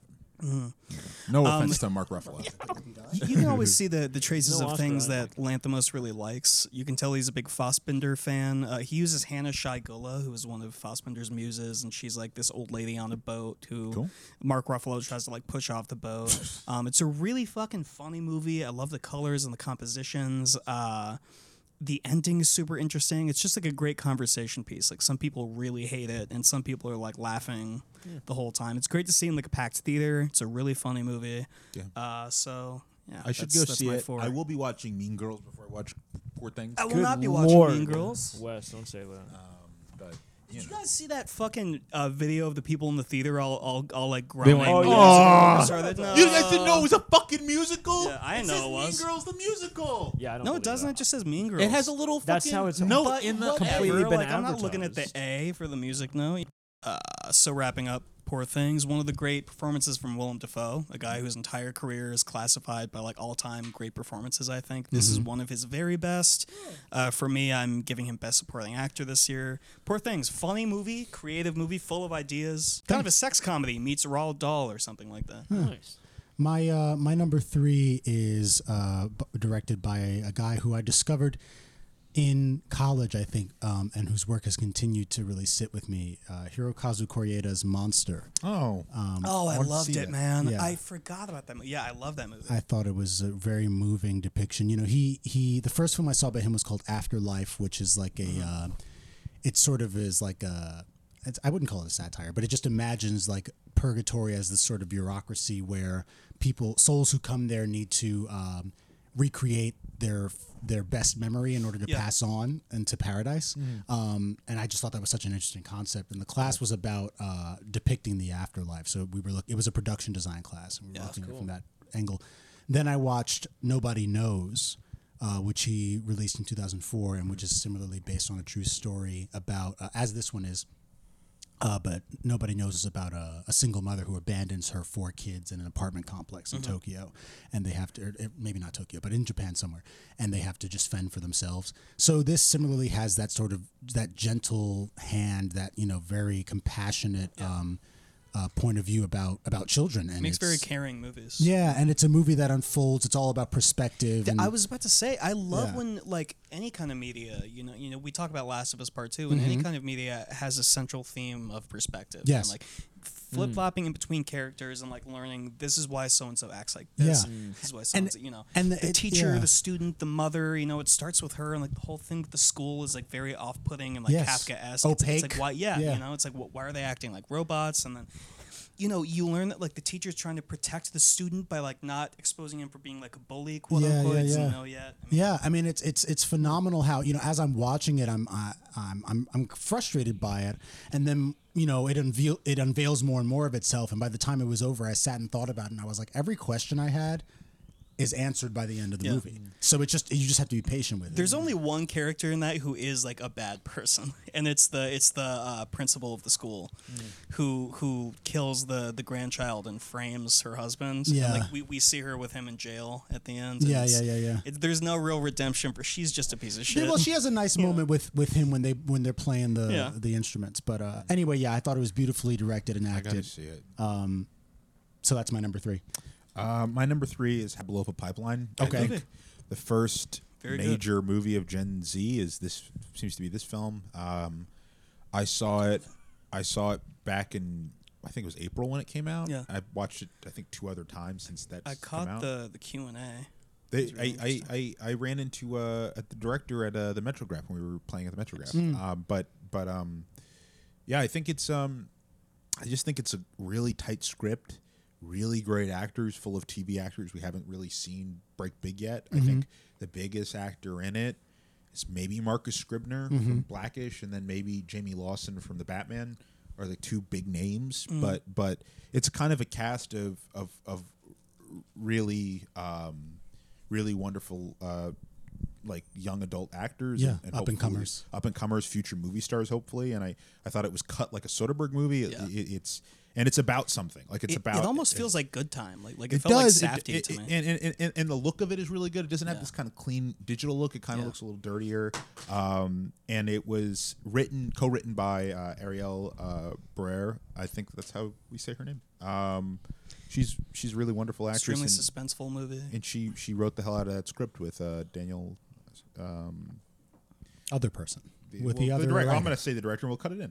Uh, she wrote the hell out of the script with Daniel Goldhaber. Um, so I just think a really, really solid film that has something to say about America and society 'cause we live in one. Uh, Um, it's it's a heist movie that's like political and you know very Gen Z. Very, very Robert Bresson, weirdly enough. Very like formal, doing a job, Yeah. in and out, really fast. I love the you know? that one part reminded me of like Metal Gear Solid, where like they're at the construction site and the two workers show up and they're like, "What's going on here?" and they're like sneaking around the truck, you know, and they, they like undo whatever it was that they did, and then they go right back and like put it right back in place. And the construction workers are like, "Hmm," you see like an exclamation point above their heads, like, "Huh?" and they like walk over and like, "What's going on here?" They're like, I'll sneaking check it around, out.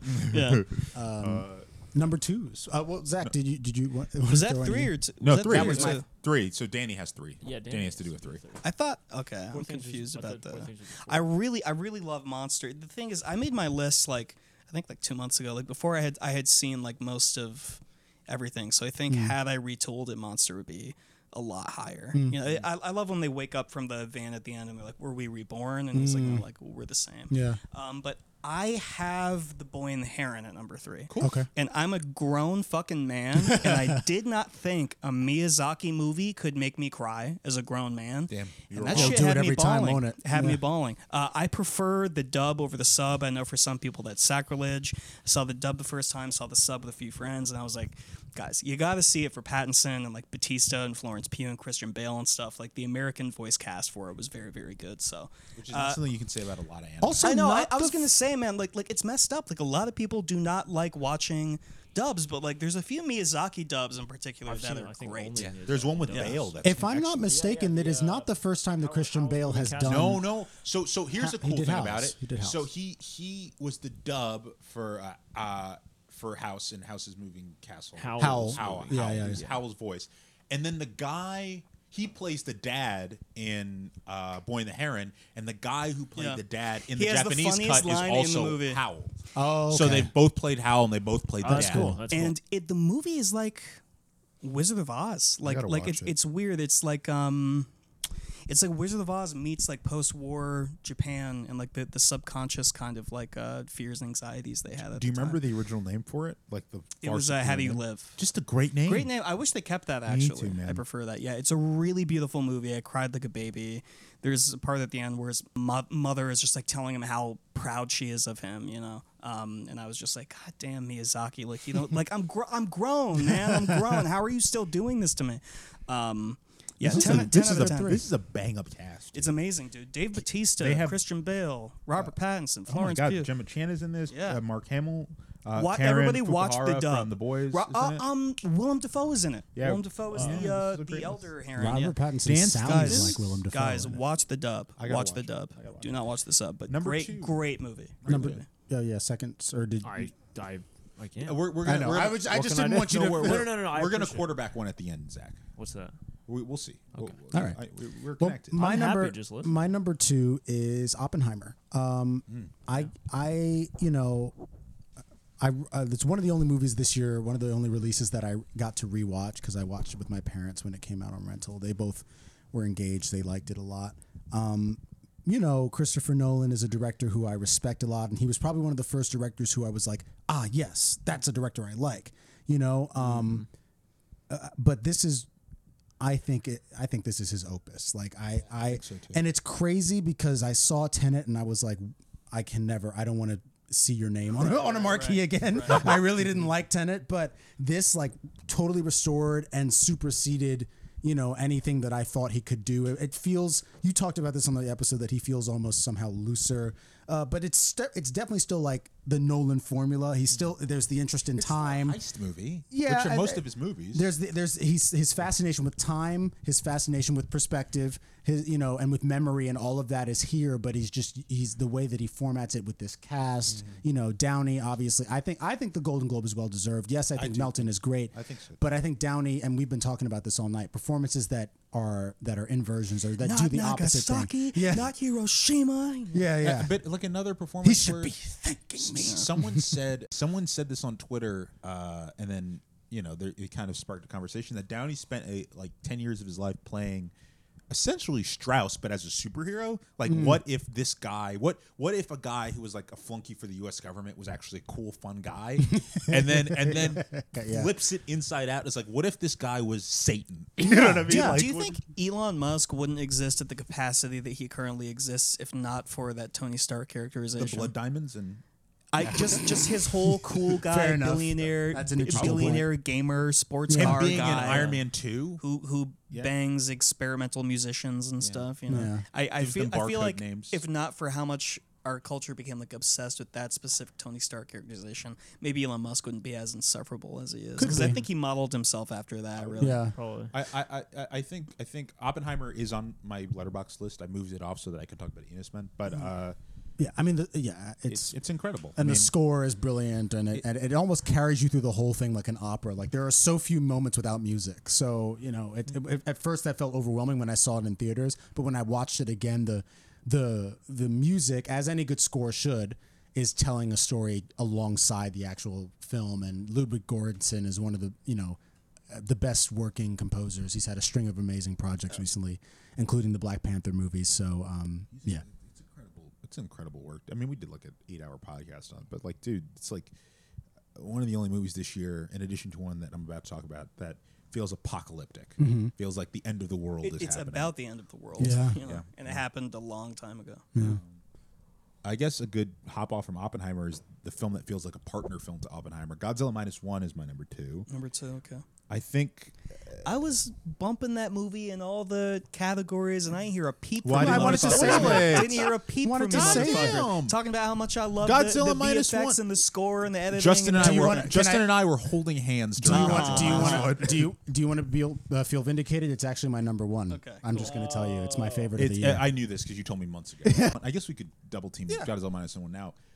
Godzilla minus one, just uh, fucking incredible piece of work. Yeah. I mean, Yeah. just like from top to bottom, a disaster movie. uh, Yeah. a tribute to Steven Spielberg. Yeah, it's- A tribute to the original Godzilla. it's it's it's effectively it's- a remake, Yeah, but it's it's really a love letter to Ashira Honda. and and also just has the most tender like romance I've seen all year. the reincorporation of the classic score. Yes. Oh, chills! Yeah. I, I looked at my buddy, and, and he and he did this with his arm, and he had like goosebumps. yeah, He's yeah. Like, Dude, Ahmad was in the robot Dude. next to us, and he was like about to stand up. Like, Yo, I- the- I- oh my it- it's- god, it's- the music! Someone man. described it as it's like it starts, Another great score. It starts as Jaws, becomes Jurassic Park, and then ends as uh, Dunkirk. Yeah. and it's like I don't know, man. I just I think I, go on, man. take it away, man. No, please, I'm done. I'm done. I'm done. uh, dude, it's incredible. I mean, I, I st- I'm still thinking about the way that whole sequence that they incorporate that score in when he's in Tokyo, Mm-hmm. uh, where he's walking through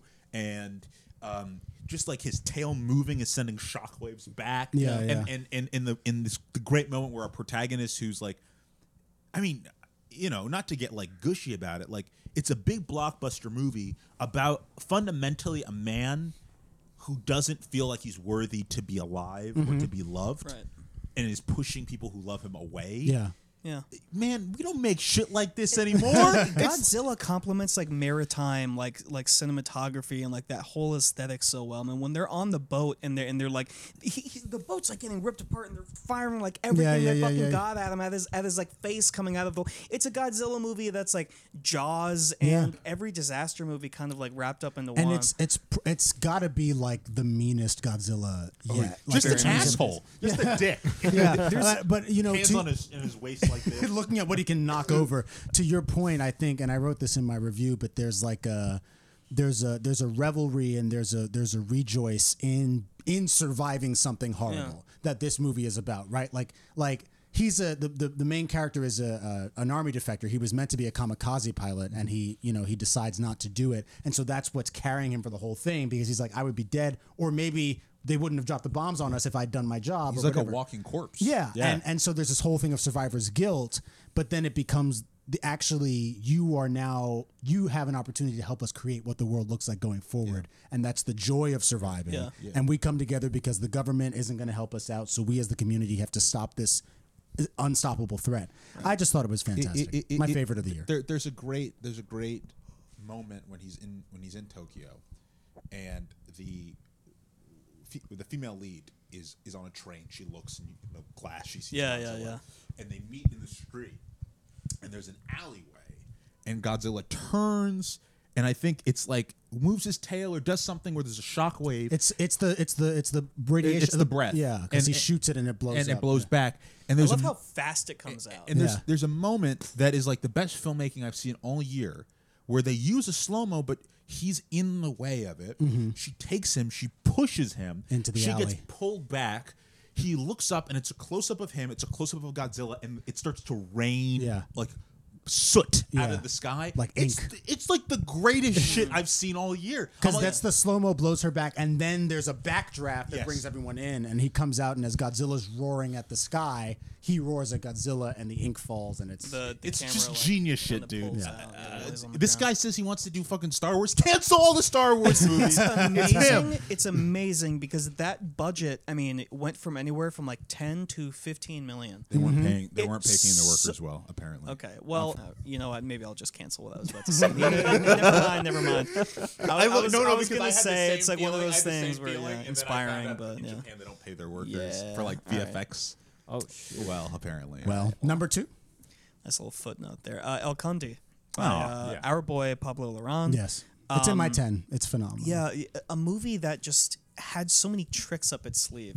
I love when you start something and it, and it seems like you get like a piece of a puzzle and then like another piece comes off, and Mm-hmm. piece comes off, and you have like this whole portrait at the end. It's like uh, you don't really find out like what the movie's saying until like the very end. And Mm-hmm. like, I kind of like those aha moments in movies, you know, where you're kind of it's the same thing with Oppenheimer, where like you're Mm-hmm. with it for those whole three hours, and at the very end, it's like this is what the movie's actually about. Yeah. Like, oh, yeah. Is, you think Lorraine is uh, one of our best like newer directors Easy, to pop up? easy. He's incredible. and he's It's- actually it's- not it's- even it's that like- new. you I mean, know- I know what you mean. yeah. yeah. In the He's last pop- 10 of our years- contemporaries. you know. Yeah, he's uh, he's so wonderful, man. I been haven't working seen for this a movie. while. I'm excited to see. it. No, th- this this is really really wonderful. I mean, top to bottom cinematography. I mean, th- there's a part where they're uh, on a boat and they have all these old antiques on the boat, and they're kind of sailing across the water, and the way we follow it, just the interior of that house, and kind of like how how like sandy it is outside. It kind of looks like a gothic western with Yeah. vampires at points.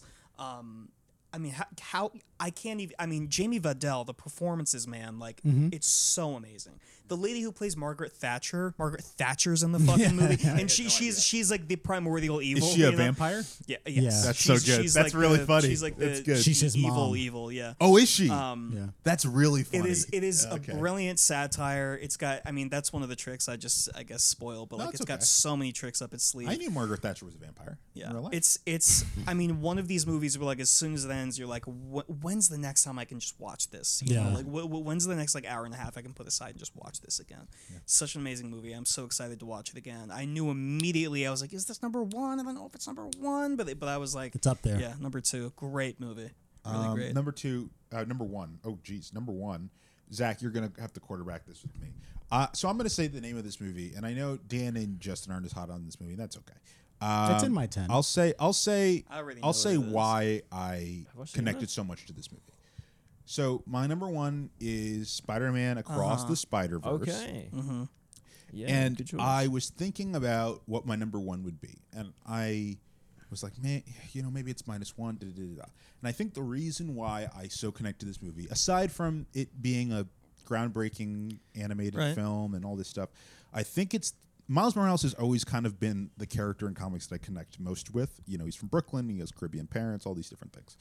But I think there's a thing about the Across the Spider Verse that breaks the very idea of the character that Yeah. I've never seen Spider-Man of Spider Man himself. that I've Yeah. never seen before, which is like, what if for 60 years we've been doing the same shit and maybe it's time to no longer do this shit? Like, maybe it's like we've had 10 Spider Man movies. most people would say they s- stop being good at Raimi. Maybe we need to throw the box out and try something new.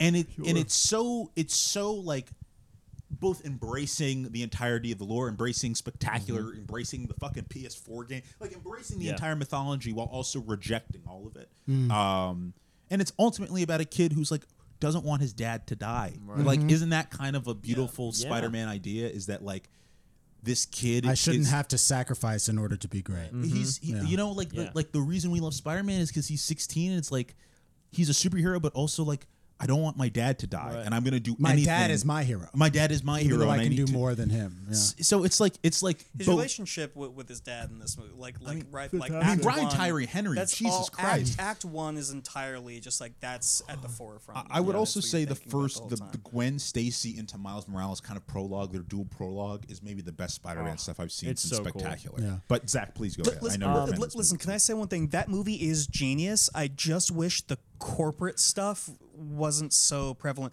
Here's the thing I, I can show Spider Man Into the Spider Verse to my nephew or my mother, and neither of them are, are massive nerds. You know, he's maybe not had the opportunity to be a massive nerd yet. He's very young. But either one of them can watch that movie and go, okay, this is what it's about. I know the basic Spider Man mythos, and, and here's all here's all these new ideas and new, new approach and stuff.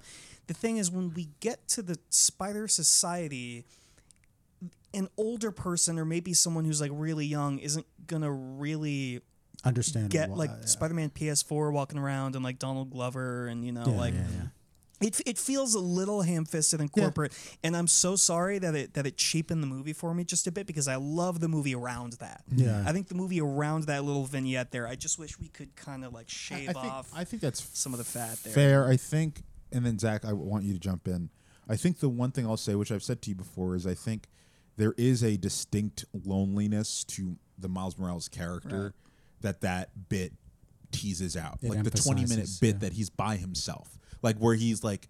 It, it, you know, it's a lot of fan service. All just serves the moment where Miles is says, "You guys knew, Mm. and you didn't tell me," Right. and you're like, "Oh, he's truly alone." So Mm-hmm. Yeah. I, I, I think I, I would agree with you that it's it's still head and shoulders above like MCU shit. Well, I But, like, mean, they even should when- just when fucking you're, pack it in. when Like, you're, what are you watching doing? The MCU, you can still tell like a, fl- a switch just flipped, and here's all the corporate mandated Yeah. shit.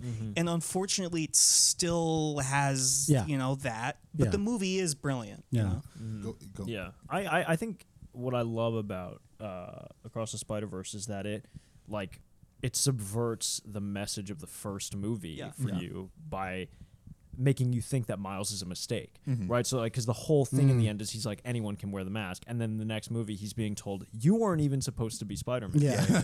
uh, which is just great because it's earth shattering, and uh, Oscar Isaac's performance is really cool. Incredible I mean, performance, he's really good. Like you know, it's funny. It's like you know he has a cameo in the first movie where he's kind of a different person um, and then you know you know that he's going to be important in this one and his performance is just so strong like his mannerisms come through in that in that character um, but i mean i think it's a really powerful movie and i think what's what's great about where it ends i mean it's a massive cliffhanger but i think just like introducing him to the version of himself where he's lost like everything you know what i mean is so Mm. Yeah. great um Where who's st- effectively stolen the life of yeah from of the other kid? You weren't right. supposed to be Yeah. Spider-Man. exactly This Yeah, kid was. yeah. Mm. Um, and th- yeah, that's and that's just a really cool moment because you know he's just like, you know, I have to save my dad, and he's like, your dad. You know what I mean? It's like 'cause mine is gone. It doesn't matter. Um, I mean, yeah, I think it's great. I mean, in terms of comparing it to a, Into the Spider Verse.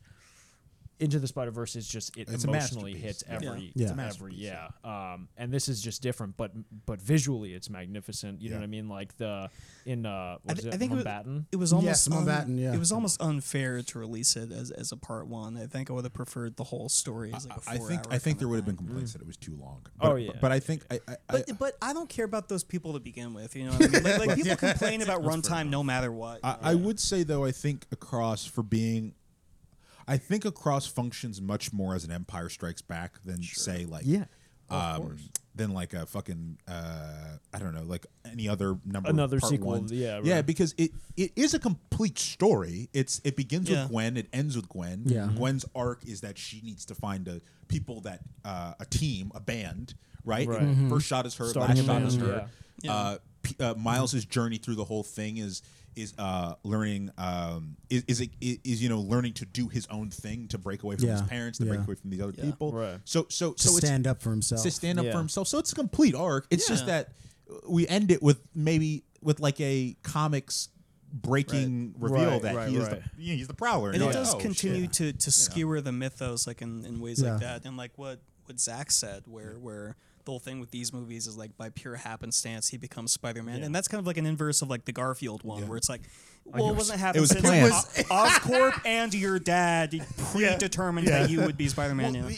Uh, ma- this maybe I'm spider has your unfair dad's to- DNA. maybe I'm unfair to the Spider movie. has your dad's face on it, you know? it, it the the to be continued like kind of like left me feeling you know like a weird taste in my mouth. But a lot Mhm. of my favorite sequels ha- end on cliffhangers. Yeah. you To- know? to your point- Empire, Evil Dead Two. I Yeah. mean, what, what's another like Dark great Knight- sequel that had Dark Knight has- Infinity Eh, War, kind I of. guess that's kind of a No, Dark Knight ends on a cliffhanger. Uh, ki- that kind of feels like it's like an ending. You know what I mean? But but we'll we'll you know, Yeah. Well, well, but I, I, I was just gonna say, I think uh, about this But there- movie. there's a lot of great sequels that do the same thing. e- Even what we're talking about, it, it, it, it kind of between the first and second movie, it kind of is able to do what I think Ryan Johnson was interested in doing with the Last Jedi, which is like Last Jedi is a good break the rules, Yeah. break the rules of the franchise, to Break this the point. universe, and to yeah. say like we don't have to keep following these same people or these same treads. That's actually a, a brilliant, um, you know, but that's a brilliant comparison. because Star Wars is so toxic as a as Yeah. a franchise. They weren't they wouldn't allow that to happen. You know what's funny is I feel like Last Jedi is kind of an ending too.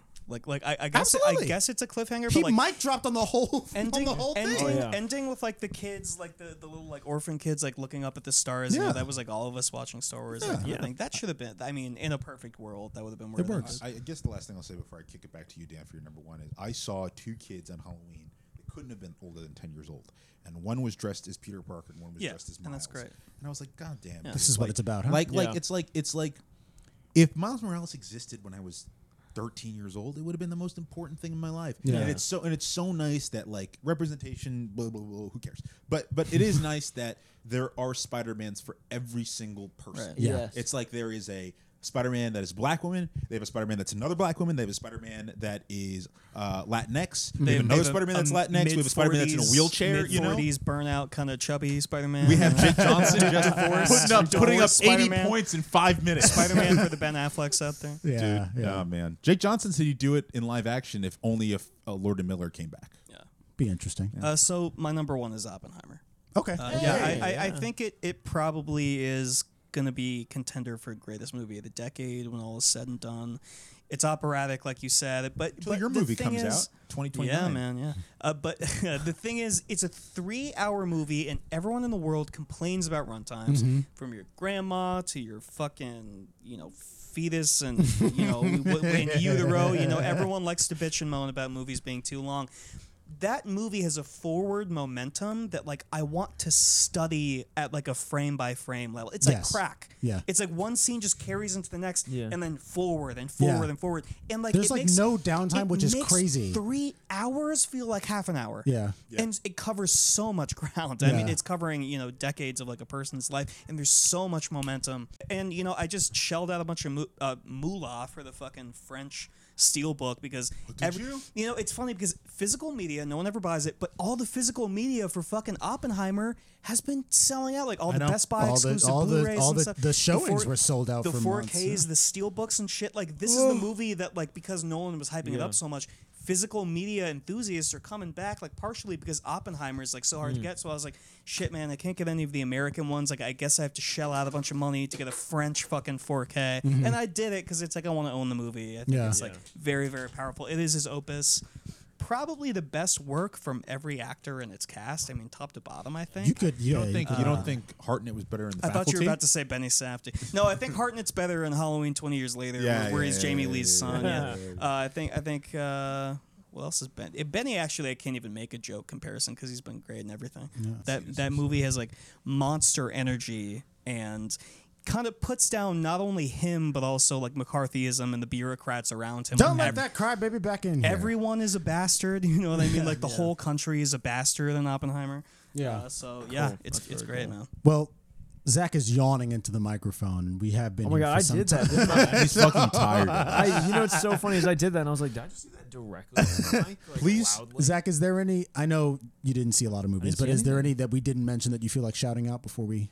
No, you hit all of them. You hit all of them because I haven't seen any of them. and it, but it was We great. covered to- a lot it of was- fucking ground, You man. know what it Change did? that It made this me year. excited to watch all of these movies. Like I was We sitting talked here just like, past so that when lives, we do any this next men. year, Yeah, you'll yeah, I'll have be- these everything. movies. I'll have seen more movies than all of you. My br- my head will just be like uh, like the leader's You head. should, you from should the Hulk. definitely watch Monster though. I, I think I'll at the watch end of all the of it. decade, that's gonna. I'm be gonna in our watch it. I sat conversation here too, like man. like a. That's a Corey Ada's toddler. best movie, I think. but not before we all go to see Madam Web. And on that note, thank you all so much for listening. If you We want love ya. more media goodness, you know where to find us. Happy New Year, you Have a sexy little good year, hunks. and you should keep watching movies. Yeah. They won't even know what you're doing. They're so holy Stop shit. yawning in my microphone. Now we're not rolling. We can talk about how much we hate each other.